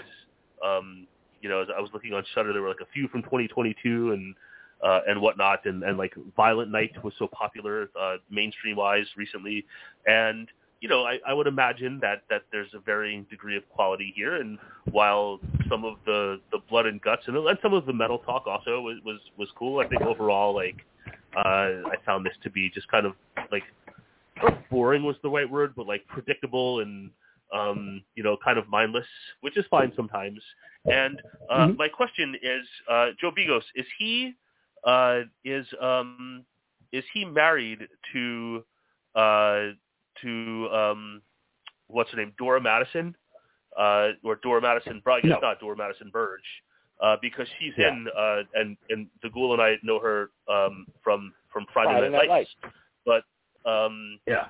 she's in like every she's in like just about every one of his films, and then I was like, oh Yeah. man, like are, are they like a thing? But I, I guess not. So um, Yeah, she was in this one too as Lana. So yeah. yes, So, yeah, well yes, that's why that's why that's why I brought it up, Kate, because she was in the film. Mhm. You know what I'm saying? Uh, yeah, anyway, it's, it's one of uh, those things yeah, where so- you just so- you have your Yeah. Go ahead. I'm sorry. So yeah, like a like fine, like a like a fine like festive uh holiday holiday horror watch. Um, I still stand. Uh, I think my, my still my favorite one. I think it was the Monkey's Pick a few years ago. What was that one called? That was like like a bunch of shorts. Uh, what was that one called? A? Christmas horror story. A Christmas yeah, that story. one. yeah, that one. Uh, but anyway, uh, you know, it, th- this is fine. You know, it was it was it was it wasn't like I wasn't watching it going, oh my god, I want this to end. But you know, it was it was just like like, like Right. mindless. Okay. Cool. All right. So, Monkey, what do you think about Christmas Bloody Christmas? All right, yeah, this had a lot of vibes of like you know late '80s, early '90s. It had that just you know like the score and stuff like that. Just had this heavy, heavy like late night HBO feel to me. Like you know whenever you were just watching those movies like After Dark or something like that. You know, it just in tone wise, it had that. Unlike the Ghoul, I really, really enjoyed all of the back and forth in the hour. I was really enjoying all the banter back and forth, the talking and whatnot. And for me, it's just then when it shifted into horror mode, I was just like, no, no, it, it, it like, I was like, no, because this is a movie that rip, ripping off Terminator, and at the same time ripping off another movie that we covered on the show called fucking Hardware. All right, because when we mm-hmm. fucking get to the thing that's supposed to fucking happen at the end, and it doesn't fucking happen because shit has to keep happening and keep happening and fucking keep happening. I was like, you are straight up rip, ripping off Hardware. I was like, holy fucking shit. And then I sit there and do a Google search on the fucking director of this movie. And there he is in a fucking hardware shirt. He's a fucking fan of the movie. And he fucking Yeah, he ripped that motherfucker off, man. And I was just like, oh, no, I, I fucking caught you. And it's just, oh, man, like, ah, th- this movie had, like, when it had all of its horror parts, it felt like I have seen all of the scenes they were showing me from other movies. I, I felt like hmm. everything was taken taken from another movie. Was it fun and you know, like mindless, you know, weird ass shit? Like, because it was still this weird ass calming late late in the middle of the night, weird ass shit going on. But when it got time for the horror stuff to kick in, yeah, it just felt like it was pulling stuff from movies that I had already seen, especially when we get to the police department, because I'm hoping you can fucking remember. I know there's a movie we watched where shit took place in the police department with the fucking yellow lights going on in the background and guns, you know, being going around, and yeah, it just it felt like everything was just highly, highly borrowed. Well, that's what a What lot of people do you do. think you of know? this movie? I already said what I thought, so I'm going to get into the narration mode of this movie. Uh, so the movie opens with a commercial for Slim Jenko, a malt beverage for the whole family. Drink responsibly. Um, so it's for everybody. All the kids should drink it too. Uh, we also get some ads for Christmas uh, Santa in concert, some delicious THC cookies, and Coon Christmas cream pies. And then we see a spot for how the government has spent over a trillion dollars in robotic technology deployed overseas for quick victory over terrorists. But now, these killing machines have been turned into Robo Santa Plus, with over 9,000 vocabulary words and full range of motion, along with military-grade technology. They're replacing all the pedophilic, creepy mall Santas, and will be featured at the Midland Mall and TW Bonkers this weekend, because this movie takes They place on Christmas. Eve night. so on Christmas Eve night, we meet Tori. She is the owner of a record shop slash VHS shop, and she tells her employee Robbie that she plans on closing early and bumps into Jay, who works with his wife Lana at TW Bonkers. Jay kind of forgot it's Christmas and he needs to pick up a gift for his wife. So since Tori is great friends with Lana, she hooks him up with an album, and we find out from Robbie that the store made about two grand for the day, which is pretty good, you know, for a little shop in a little town. So that night, Tori was going to spend the Christmas Eve cooking up with the dude, but she has second thoughts. Robbie thinks she needs to just get drunk with him because her Tinder date is a real fucking drag. Robbie breaks out a bottle of whiskey that will later go to Lana, And the two drink for a little bit before heading over to TW Bonkers. Tori shows Robbie a photo of her Tinder date, which Robbie calls Emmett Eyeliner. He doesn't know him, but just of him, and then he has three kids. Well, four on the way, right? So Robbie is committing to getting her to go to the bar with him. What's better, a few seconds of sex and lame conversation, or two hours of amazing and vivacious, possibly haunting erotic conversation, where either way, you'll go home flicking that bean. So she's like, yeah, uh, yeah, I guess, yeah, I guess I'm going to go with you. So Tori finally decides to go get drunk with Robbie. After hearing her Tinder date's terrible fucking whispering song about loving in the head. Oh, he, no, why, no, is he she's like, oh, yeah. why is he whisper singing? Why is he whispering? so she tells him, yes, let's go fucking hang out. Let's go to Reggie's. Let's get fucked up. But there's not going to be any sex. And he's like, fine. You know what? We'll just fucking hang out. We'll go drink. So the two close up the shop and walk over to TW Bonkers where they discuss Christmas songs that are worthwhile, like the awesome, and I will say it's awesome, the Bad Religion's Christmas album, which is all a bunch of covers that went to charity, and the Ramones' Merry Christmas, I Don't Want to Fight Tonight. Although Hell yeah. Run Rudolph Run is fucking metal. Like this, again, these little conversations Yeah. we're having, these are fucking conversations I've had in real life. So I'm like, I'm vibing. Dude, it's on us it. Like, every I've Friday had- night, man. I was You know? loving this shit. So yeah. So they arrive at TW Bonkers, and Tori tells Jay and Lana that she and Robbie are just hanging out and going over to Reggie's for a drink because she ditched her Tinder date. For kid Emmett, which apparently Jay and Lana also know. How many kids? Along with his crappy whisper singing. Four. Four. He's got four on Three, the way. one more on the way. so while they're in the toy store, they hear the Robo Santa Plus coming to life. Ho, ho, ho. And that's when Jay says that he has his throne and it also comes with a fake snow machine, which definitely gets into all of their fucking cups. Like all that fucking shit's going in the whiskey cups. Oh but they yeah, drink anyway. totally ruined the fucking whiskey. Yeah, it, it's terrible. I was like, oh, I feel bad. But anyway, Tori and Robbie have to leave so Jay and Lana can go fuck in the toy store because she wants to fuck her husband. It's Christmas, so she's going to give him that gift. But as they leave, we see the Robo Santa turning its head in a sinister way. And that's when we see a news report appear on the TV at Reggie's talking about Soul Robotics Products' new animatronic state-of-the-art Santa Claus and how it's now the subject of an international recall. There's reports that the robots are reverting back to their old Defense Department firmware, but so far most of the reports have been harmless pranks. So yeah, it's pranks. We're not going to have to worry about it, but you might want to watch Right. out. So Larry, the bartender, turns off the TV. You guys got to go. You know, I'm closing up shop for the night.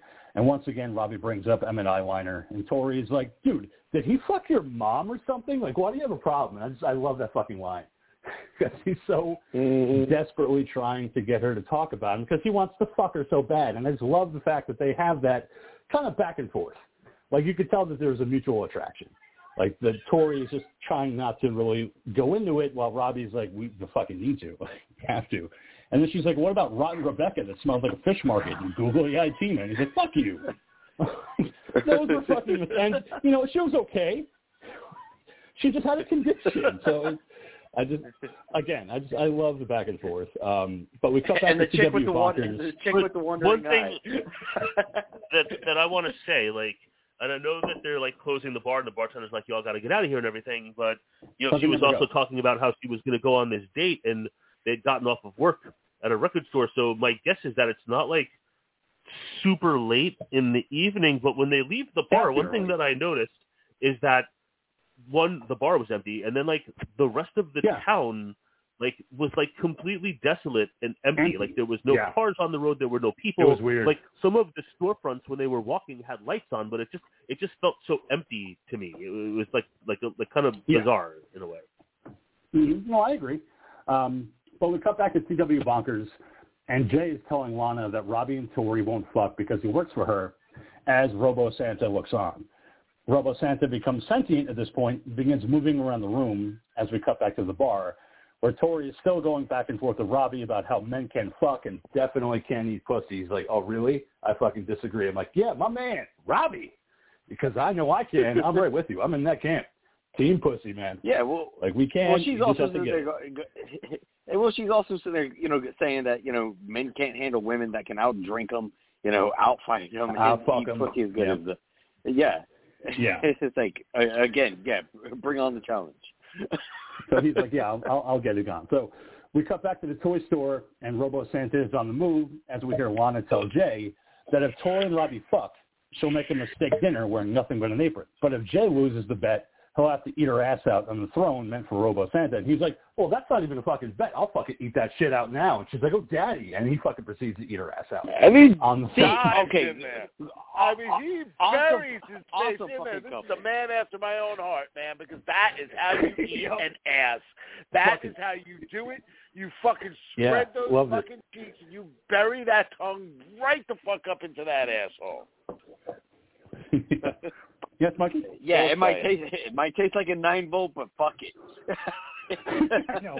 It's just- yeah, I would be like, that's no problem. That's you know, only I'll if send it's her over and eat dirty, her man.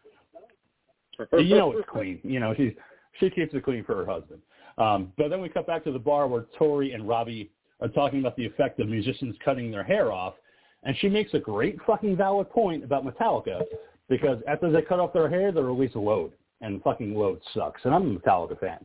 But of course, Robbie comes to defense of Chris Cornell, rest in peace, of course, about Soundgarden's Superunknown being great. It's not great. I wish it's Not at all. Soundgarden all- vastly overrated, and not for nothing. Uh, Yep. You know, uh, Load uh, doesn't suck. Load is incredibly I think it's inconsistent. But if you take, uh, uh, we're not talking about St. Anger here, buddy.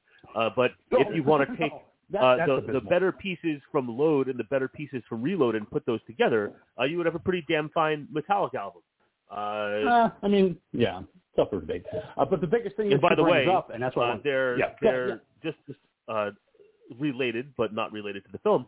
Uh, Metallica's uh, recent, just announced a couple of weeks ago, uh, album coming in April that they recorded in secrecy with zero leaks, uh, and their new single Lux Æterna is pretty fucking badass. fucking rules. Oh, Lux Æterna is fucking metal, dude. Like they're going back to thrash. I fucking love Lux Æterna. I don't think it's only Yes, so- three thir- uh, three minutes, but thrash. That's fine. Um, It's- but she it's- does- it's not one wasted second. But the, the album comes in in, in Yeah. April. April. I can't wait. I'm going to buy it as soon as it comes out. But she also makes that great point about fucking Van Halen, where she's like, Robbie, you're probably a fan of Van Hagar. He's like, hell yeah, I am. She's like, how the fuck can you replace Diamond Dave with fucking Kenny Hagar and then take the rock god out of it and make him a fucking synth fucking band? And I'm like, yes, I'm with you, Tori. I fucking agree.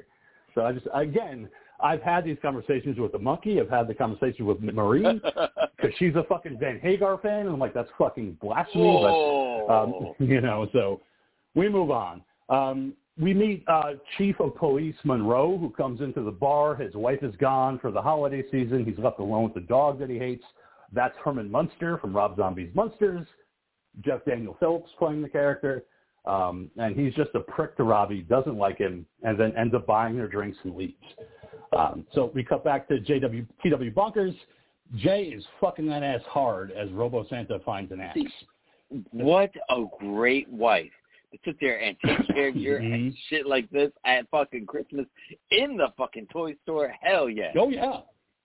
So Robo Santa, armed with an axe, approaches them who are having sex, and he completely cuts Jay in half, right down the middle, as Robbie and Tori walk past the store.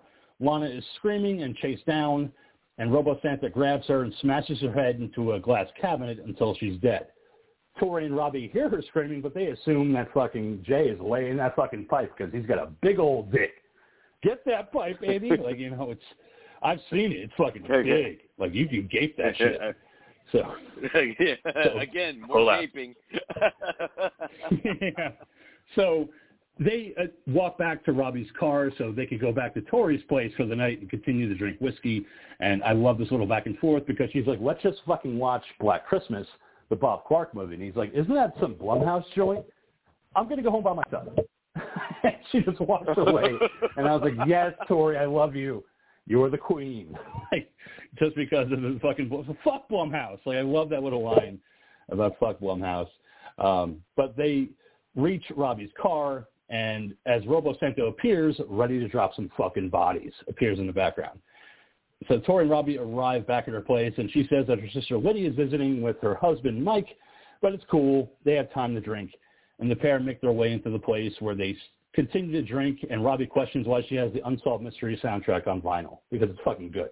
I defend her on that because it is a great fucking soundtrack. So as they continue to the fort a little bit, we see Robo Santa arriving. Here's a man calling to his son Freddy. This is Frankie, Freddy's father. And by the way, she makes mention of Pet Sematary 2 being a great fucking movie. I don't agree, but the soundtrack, I will say, is fucking great because she is right. There's a lot of female-fronted fucking bands in that soundtrack that make the movie fucking worth it. But it's still She not tries good. to I make love how the argument that Pet Sematary 2 is better than Pet Sematary 1. said, yep. That, Yeah. that I feel like is the difficult sell. Um, you Yeah. know, more than anything else. But you know, looking back on it and and and knowing that you know, I don't know. I guess for me, and, and unfortunately for the dean, you know, because I know it's it's his most hated part of it. You know, the most effective thing I think in Pet Sematary is still the Zelda character. Um, hmm that uh, that that is, I think, you know, I don't know if, if that is the only thing really holding up the the the the, the overall strength of that movie. I mean, maybe maybe she has a point. I don't know. It's been a while since I've seen Pet Sematary too, so it- it's one I It's avoid. like, and she makes I never liked it. I mean, she makes good points because Clancy Brown's fucking great in the movie. It's just, it's not, and she even says like, thank Lord Gwynne. And like, yeah, put some respect on Fred Gwynne's name for fucking Pet Sematary. Um, so you know, they're still talking about all this as Robo Santa makes his way over to the house where Frankie is looking for his son. They decide to make a plate I of nachos. Clancy Brown. I love him too, but they eventually start talking about sequels and what they like. And again, she says Blair Witch 2. And I was like, again, I'm with you because I love Blair Witch 2 as well. But this leads to them fucking making out. And I was like, man, it's fucking great. Blair Witch 2 made some people make out. I was like, I wish that could happen all the time. but, so of course now they're getting like the they're, they're movie's getting not worth they're, watching. they're hooking up. So they're getting fucking they're hooking up now. They're kissing, they're making out, tossing them on the table. They go upstairs, and then he proves that he could eat fucking pussy like a fat kid eating a cake. And she's like, "Holy shit, it's fucking happening!" Like he could fucking eat pussy. But but uh, but yeah. a problem Mhm. I had is with this scene though, and it just that like she kept her uh, underwear you know. No, it was just because again, I'm sure the the actress felt- felt uncomfortable. Whatever.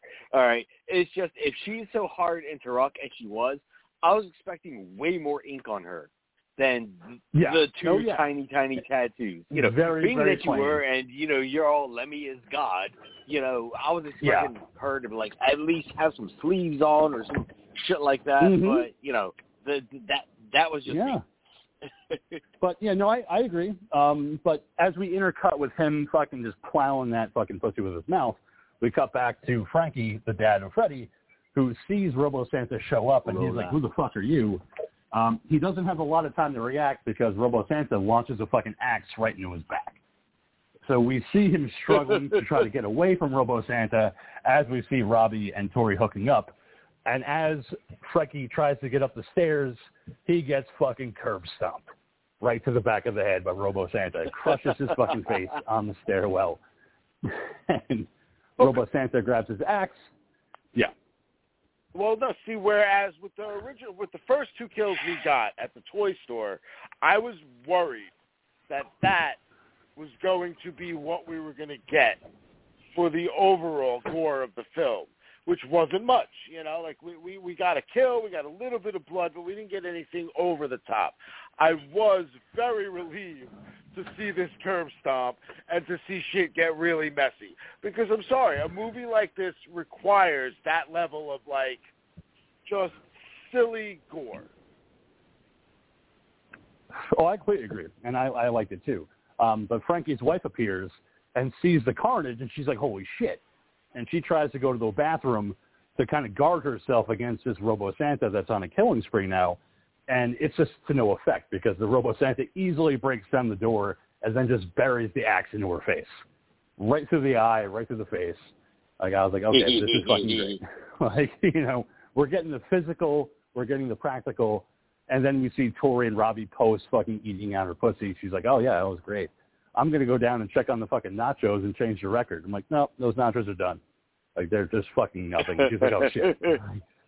you know, because again, when you're in that mode of just having sex, you're not thinking about anything other than the sex. So I get it. Um, so Tori just decides it's just done, and she tries to eat a little piece of it, and I'm like, don't do it. It's all burned. Um, but We, we've all we see. Drunk Yeah, as fuck. trying to get laid, and then it's like maybe maybe this is still kind of edible, and it's like no. No, it's not. So we see Freddie, the kid of of uh, Frankie, his son, coming downstairs, and he's like, "Oh, what's going on? Oh man, Santa's here!" And we see Robo Santa just watching him go down to the Christmas tree, look at the presents. He rips one box open, and he's like, "Oh, clothes again? Shucks!" But Santa, why are you so bloody? That's weird. man. and then as Tori I'm like, are we gonna to the go there? window. Are we gonna go there? Are we gonna go Uh-huh. there? That's what Yeah. I was thinking the entire time. So yeah, Tori goes to the window. As we hear Freddie calling for his mom, Tori goes to the window, and when she looks through the window, we see Robo Santa bury that fucking axe into the kid's head. So he's fucking dead. I love when kids get killed in these fucking movies. Oh man, yeah, I was like, Take oh, it to the you know. I was like, oh, you, yeah, you gonna do it? Are you gonna do it? Do you have the fucking testicular fortitude to do it? And yeah, they fucking went there. It's quick, you know, and it's a quick cut, and you know, you don't really see it, see it, but at the same time, you still see it, and they still fucking went there. So, fuck yes, you know, major props at least for that scene. I was like, oh yeah. Fuck so, that little yeah, so at this point, Robbie appears on top of the staircase, and he's like, "What the fuck's going on?" And Tori's freaking out, going, "The kid next door just got fucking killed. Like something's going on." So of course they go back to the window to look through and see what's going on, and that's when Robo Santa sees both of them, and they're like, "Oh shit!" Like he saw us. We're fucked. We got to find a phone, and of course. I love the fact that they put this in there because they're looking for their phones. They're like, "What the fuck is it?" It's like we tore our clothes off to have sex, and now we can't find our phones. Robbie's is probably in his car. She can't find hers, so it's kind of like a frantic chase to find out where the phones are because Santa's coming to fucking kill them. So that's when Tori decides to wake up Liddy and Mike, who are super sleepy and fucking taking their time. I love fucking Mike in this sequence when they're crouching down in the hallway, looking to see where Santa's coming from. He's like, "What the fuck's going on? Like what? Shut up! Shut up! Shut up! Stop fucking talking." Well, I didn't even want to fucking be here. Like, Shut up, Mike. Like, just stop fucking talking. So like, where are the keys? Where are the keys? your life. so they decide they're going to get Liddy's keys and go to her car. And Mike leaves to go get them. But of course, Robo Santa busts down the living room window using Frankie's fucking dead body, which Robbie Oh, quickly man. has to use as a shield to avoid being killed. and then you just see that fucking body go flying onto the couch. That fake fucking body. I loved it. I was like, oh, practical. I loved it. Because you could just tell But at it's the a fake same fucking time, it's like so, fucking quick on Robbie's part. Pick that motherfucker up and just without even thinking about it, using it as a fucking shield. As Robo Santa's hacking away at it. So Mike and Liddy are quickly taken out by Robo Santa as Robbie and Tori run outside back to his car, trying to get it started as Robo Santa appears and starts to stalk them. And Robbie getting the car started, crashing into a neighbor's ranchero. The neighbor appears, played by Joe Begos himself, clearly pissed. He calls the cops, but they're trying to tell him, look behind you, this fucking killer Santa's coming. But he gets his head fucking clear cut in half by Robo Santa's axe. And then, to add insult to injury, the body gets tossed through the windshield as Robbie desperately tries to escape with Tori. So getting the car to run again, Robbie slams backwards into a tree. But of course, in a daze, Robbie gets pulled by the car from Robo Santa. And Tori's like, please, Robbie, get up. Please, you got to fight back. Get back into the car with me. But he's just too weak and wasted and gets an axe to the fucking face. Like, I thought Robbie was going to live. But nope. Yeah, man. He's yeah, fucking like, you know, gone. we're we're we're going through cast members like a motherfucker. We need some more people. Hey, look, Yeah. it's the cop. So Officer Danny Davis shows up, and he fires a few rounds into Robo Santa, knocking him to the ground. Danny He Davis, calls for backup. the villainous referee. yeah. So he calls for backup as he helps Tori out of Robbie's car and puts her into his cruiser. Once inside, Tori tells Davis that they need to check the toy store because that killer Santa looks exactly like the one that was from T.W. Bonkers. If it isn't the same guy, maybe the killer butchered her friends and took the suit. As she panics, Davis tries to comfort her, but Robo Santa is back up, climbs on top of the hood of the cruiser, yanking off the windshield. Davis fires a shot back into Santa, which knocks him off the hood onto the ground. But Davis is like, I got my fucking gun. I'm going to fucking end this shit. He gets out, arm of the shotgun. Terry, Tori is telling him to blow his fucking head off, and Davis tells her that he's done. But that's when Robo Santa grabs a shotgun, a round goes off, knocking Davis to the ground. Tori climbs into the driver's seat, and Robo Santa grabs Davis's shotgun and blows the man's head off. Just completely destroys his fucking skull. As Robo Tori puts the car in gear. Yeah. he's doing everything at this point. So Tori puts the cruiser into gear and runs to over kill Robo every Santa. motherfucker in the room. yeah. So Robo Santa gets run over a couple times, and then we see that all the gears and shit like that are starting to see on his face.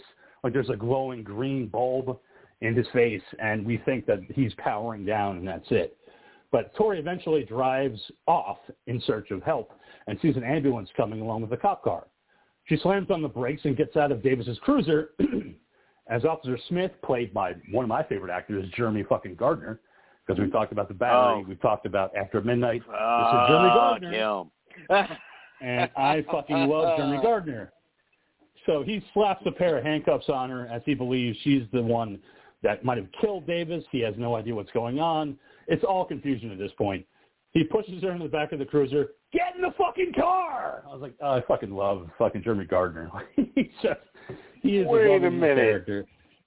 That heavy Yeah. set character, that heavy set cop is Jeremy Gardner? Yes, it Yeah. is. Get the fuck out of here. He was unrecognizable. I totally didn't Yep, even that's realize Jeremy that was Gardner. him. No Yeah, shit. that's Jeremy Yep, Gardner. that was him. Yeah. Yep, put a little weight on, grew the handlebar mustache. yeah, that was, that was Jeremy Gardner. Welcome to the party. I recognized him right Bad away. as soon Jerry as he started Curl wig. Yeah. I didn't know. I didn't recognize him. So yeah, I mean, I love the fact that they made him unrecognizable. So it's like, yeah. But as soon as he started talking, I was like, that's Jeremy, like because he has that cadence to his voice, where I was like, it, it's got to be him. And then I checked it, and it was. But anyway, back at the station, Monroe talks to her about what happened. They can't believe that a killer Santa is responsible for everything, and Smith is antagonistic towards her. While Monroe tries to follow along, Monroe manages to cool down the room and has Smith double check with the officers at the crime scene. While Monroe puts on a fresh pot of coffee, Tori goes to the bathroom to wash off all the blood, tries to fire up a joint, but at that moment of peace is short-lived because nobody's heard back from anybody at the crime scene. Like, and Tori's like, they're all fucking dead. But of course, Smith and Monroe have to lock and load. They have to go over to the crime scene and find out what the fuck is going on. And that's when Oh, all of a sudden yeah. we see an ambulance appear with Robo Santa behind the wheel. It smashes into several cars. Monroe tosses the holding cell keys to Tori and tells her to lock herself in, but fuck that. She needs a gun to defend herself with. She manages to get Smith's 38 off of him as Smith and Monroe head outside to investigate the crash. Monroe is very quickly killed and his body is tossed into a car. And then Smith has a short battle with Robo Santa before he gets a shotgun underneath the chin. Wait, wait! And his fucking head is blown off by Robo Santa. Um, so with Tori finding a taser, she grabs some ammo for the shotgun, tries to use a radio to no avail as the power to the station is cut off. Tori hides under a desk as Robo Santa enters the station in search of her, kicking over all the desks, and she's desperately trying to load the shotgun without being hurt, getting the round into it, trying to get it to work. And as he kicks the desk out where she's hiding, he grabs onto her and lifts her up, but she uses the taser on him and manages to knock him to the ground. Robo Santa once again powers down. Tori runs from the station as he powers right back up as she gets into the ambulance, managing to get it started and speeding away. But Robo Santa is a quick one and grabs onto the back, making his way into the ambulance. And it was like a great T2000. fucking little sequence. It was like, dun, dun, dun. like, you know, but he's fucking just nonstop. Like, he is not stopping coming after her. Like, every time she tries to get away, he's right there. So as he reaches in for her to get the kill, Tori crashes the ambulance into a parked car, which sends Robo Santa flying through the windshield. He struggles to get up as Tori gets back into the ambulance and pushes the crashed car onto the arm of Robo Santa as he punches the side of the car to free himself. Tori, freeing herself from the ambulance, tears a shirt sleeve off, balling it up, putting it into the car's gas tank, and lighting it on fire, which causes the car to explode, and she watches the blaze with Robo Santa on fire. And that's when Tori has to seek refuge in her film, record shop. right? Right, In think so. film, right? Yeah. But this is fucking But Terminator no. level shit.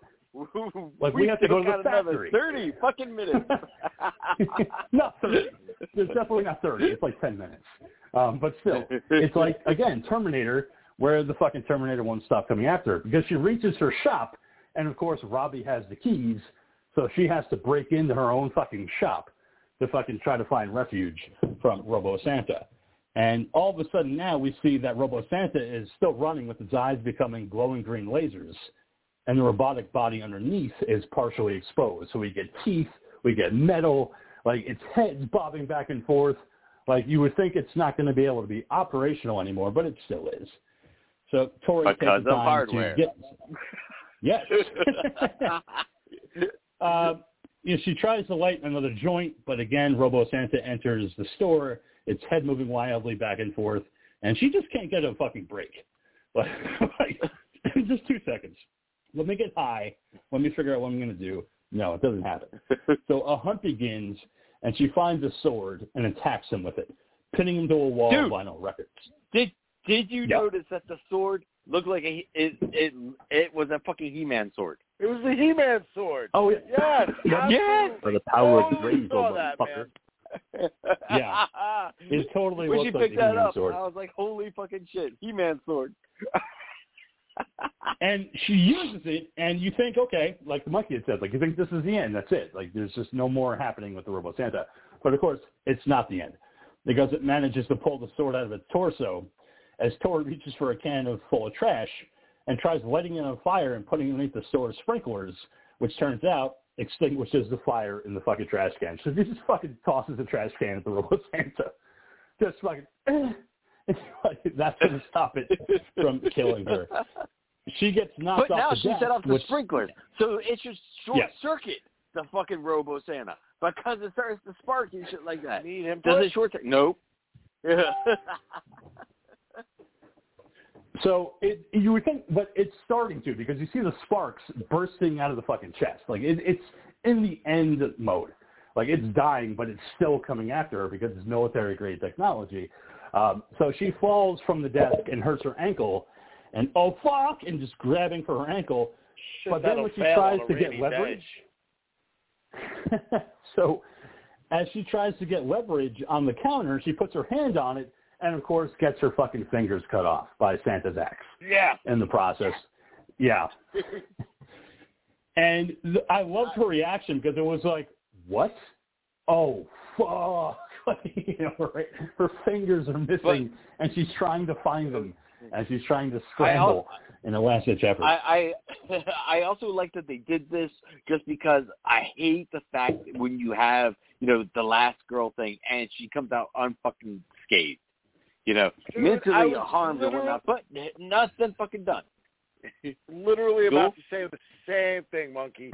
My only Yeah. issue is it should like things like this could have happened earlier to her to like Yeah. have extra Mhm. obstacles for her to like overcome as she was going. But yeah, I am just glad that they did it because, you know, otherwise just getting some blood on you and a couple bumps and bruises, that is not what makes you a survivor. No, not at all. Because she hurts her ankle, like that's like bad enough. Like you see her ankle's all fucked up. But then when she puts her hand up onto the counter and her fingers get all cut up by the axe, I love the fact that she doesn't have that immediate reaction of like, oh shit. Like it takes a second for her to realize, and then she's like, I gotta find my fingers. so you see her kind of like on the ground looking for her fingers as Robo Santa is continuing his fucking pursuit. But eventually, like the monkey had said about the sprinklers, they become too much for the killer robot, and it collapses to the ground, crawling after Tori as she crawls to safety. She knocks over a shelf filled with records, which traps Robo Santa momentarily, but again, not too much. It's still fucking coming. So she crawls up onto a window ledge, and he's still trying to come after her. He's still reaching out for her. The claws exposed from its glove, and she manages to pull out a length of pipe from the wall behind her and plunges it into the Robo Santa, finally fucking killing him, and it fucking explodes after she buries that fucking pipe into his face. So with that being said, she's like, oh, fuck, I could finally get the freedom, manages to crawl out of the window. As we see, it's now day. So it's now Christmas Day as she collapses onto the ground and just fucking laughs hysterically as we go to credits. So again, I, I, I do like the fact that she is not only a survivor, but also one that's been fatally injured. I mean, she lost her fingers, probably never getting them back. Um, you know, not just some blood on her face, but also that they they killed Robbie. I thought that was a great choice because you think he could be They killed you know a survivor. And, everybody.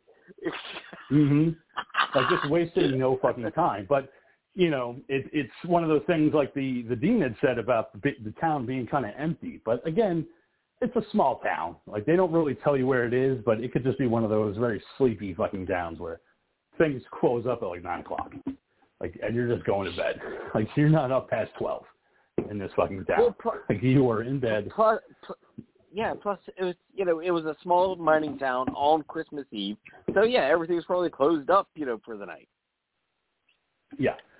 And yeah, so um, you know, the monkey brought up uh, hardware, which again Joe Begos is a fan of, but he also he pitched this movie as a remake of Silent Night, Deadly Night that he wanted to do, but he wanted to have it featuring robots, and that's you know, it, it's just kind of fun that he wanted to do a Silent Night, Deadly Night remake, but he ended up making this movie, and the fact that Ghoul didn't recognize Jeremy Gardner, I was like, oh, come on, we love the guy, you know, but it's to his credit that he he looked that way that he did, you know, with his hair and his mustache, you know. But again, that's what Oh, kind yeah, of no. made me really happy to see him. when they first cut to him in the car, I actually thought like I actually thought maybe I made a mistake of who the actor was in the bar earlier in the film, and I Mhm. was like, That it was I was like, wow, that guy.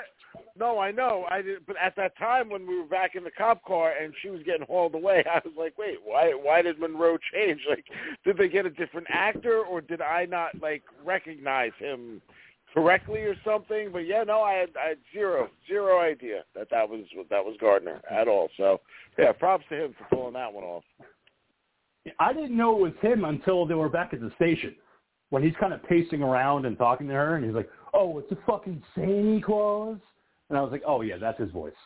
Like that's Jeremy Gardner. You know, that's his voice. That's how his cadence is, and you know, because I honestly thought the first time I watched it, it was Monroe. I thought it was the Jeff best is Daniel when he Phillips goes up. storming out of the office and he's fucking cursing and fucking pitching a whole fit when he kicks him kicks him out. he's throwing shit around. yeah. And she's like, why the fuck is he so mad? Keep him away from him. And he's like, well, you know, he worked with Davis for like 15 years. So obviously he's kind of mad. And then about the fact that she knocks over the little Santa figurine. She's like, get that shit away from me. she's completely phased on fucking Halloween, on Christmas. Um, but again, like, you know, it's it's not everybody's cup of tea, obviously, but I just I love the dialogue between Robbie and Tori because again, it's it's conversations that I've had with people in real life. Like that's why it felt so good to me. I was like, this guy gets it. Like people have these fucking menial fucking conversations about uh, Van Halen and Lemmy and how uh, it's not that good because Lemmy was performing with fucking Foo Fighters, but Lemmy is Motorhead. I just love that line of dialogue about uh, Run Rudolph Run. You know, it's it, it, it felt natural. It didn't felt forced. Like it felt like they actually had great chemistry, and that's what kind of drew me to those characters of Robbie and Tori. Like it felt like they it just it didn't feel forced. It didn't feel like these are two actors that just don't like each other. So I thought that Riley yeah, Dandy and you. Sam it, it, it, had a great flow. yeah, it just again, like I said, never felt forced. I enjoyed it. Um, but with that being said, you know, this is my pick uh, for this evening. I know Monkey and Dean won't be with us for next week. It's just going to be an old school episode with me and the Ghoul. Uh, so, Ghoul, what are we talking about? What are we chatting about as we close out 2022? Well, again, you know, as as we're we're going to celebrate our our respective holidays, um, they're gonna we're gonna close it out. You're gonna give us your top ten. We're gonna have all kinds Yeah. of fun. We're we're, we're gonna talk about Yeah. shit, and we're gonna ring in the the new year yodelay who style with a, Ooh, a okay. another film from 2022. Uh, Okay. it's a indie film that currently can be watched on their website. It is a movie called Mad Heidi, and it is a. Uh, it looks to be a very grindhousey exploitation style film. Uh, that that looks like it's going to be a lot of fun. So I, I am hoping. I have hopes for this one. even if it sucks, man, like we're gonna have fun. we will make it fun somehow, some way, the way we always do on this show. You know, even if it's a stinker of a fucking movie. Like I'll do my narration, we'll fucking make jokes, we'll close out 2022 old school, just me and you. Um, so again, we'll be talking about Mad Heidi next week on the show, the Ghouls pick, and also my top 10 of 2022. But again, Dean, thank you so much for making this a no Dean December and actually showing up. Yes. Awesome, dude. What a Yes. Christmas gift. Uh, well, I'm Jewish, but thank you. And um, Well, for me, It- it- I'm it- not. So it that's is- not Christmas it gift. is- This is the Happy wonderful Hanukkah. Hanukkah gift. Thank yes, you. my Hanukkah. Hanukkah gift to, to, to all of you um, Chanukah. is, is the gift of, of my present. Celebrate Chanukah. Hanukkah. Yes. Hanukkah. So So yeah, uh, we'll see you enjoy. back here in uh, you know just a couple weeks time. 2023. And, uh, yeah, I guess it will be January 4th, the next go around. So yes, uh, happy holidays and happy New Year to everybody, and uh, you know, uh, bigger bigger things for Talking Terror in 2023, and uh, we'll see you all there down the road. All right, excellent. All right, Monkey, it's your last show of up 2022. What do you got to say as you close That's out? where the big money is. Mm. Talking Terror only fans. but yes, everyone at home, thank you for listening this year. Look forward to you listening next year for us just getting together and doing what we do. And all of you have a safe and happy holiday. And good night, everybody. Mwah. All right. With that being said, thank you, Dean. Thank you, Monkey, for hanging out with us in Yep. 2022, talking about a lot of different movies, talking about horror news. It's been fucking great. You guys are my brothers, and I love you, and I can't wait to see what 2023 has in store. Um, so I, we will see you back in January for the first episode of 2023. Um, but of course, Ghoul, we have one episode left, and I cannot wait to end 2022 with you, OG style. But go ahead and close yourself off. I'll close myself off. Well, you know, no, I'm gonna Yeah, I'm close gonna close stay yourself open. off. I was Sign off. open to the possibilities that this that this world brings. but uh, but but for tonight, everybody, stay scared. And as always, as we close out, as I always do, hail Satan, hail yourselves, hail Odorous, keep America strong, watch horror movies. I'm really fucking excited for next week, and we hope you can jo- uh, join us for the final Talking Terror of 2022, where we're going to be talking about Mad Heidi. Um, I'm excited about it, man. I really am, because you showed me it, and I was like, okay. And then they have the little spin wheel that you can do to either watch it for free or get 10% off. We both fucking got 10% off. So it's like, all right, Yeah, I hope that uh, code, no problem. I hope that code still works because it might have been time sensitive. Yeah, I'm gonna actually have to log back in and probably try to do it again because I I didn't redeem it the same night, so we might have to do it again. But either way, next week we'll be talking about Mad Heidi. We'll be talking about my top ten. We'll be talking to you guys. Can't wait to see you there. Have a great Christmas. Have a great Hanukkah. Have a great Yule, and we'll see you back here next week. So long, folks. Happy Kwanzaa.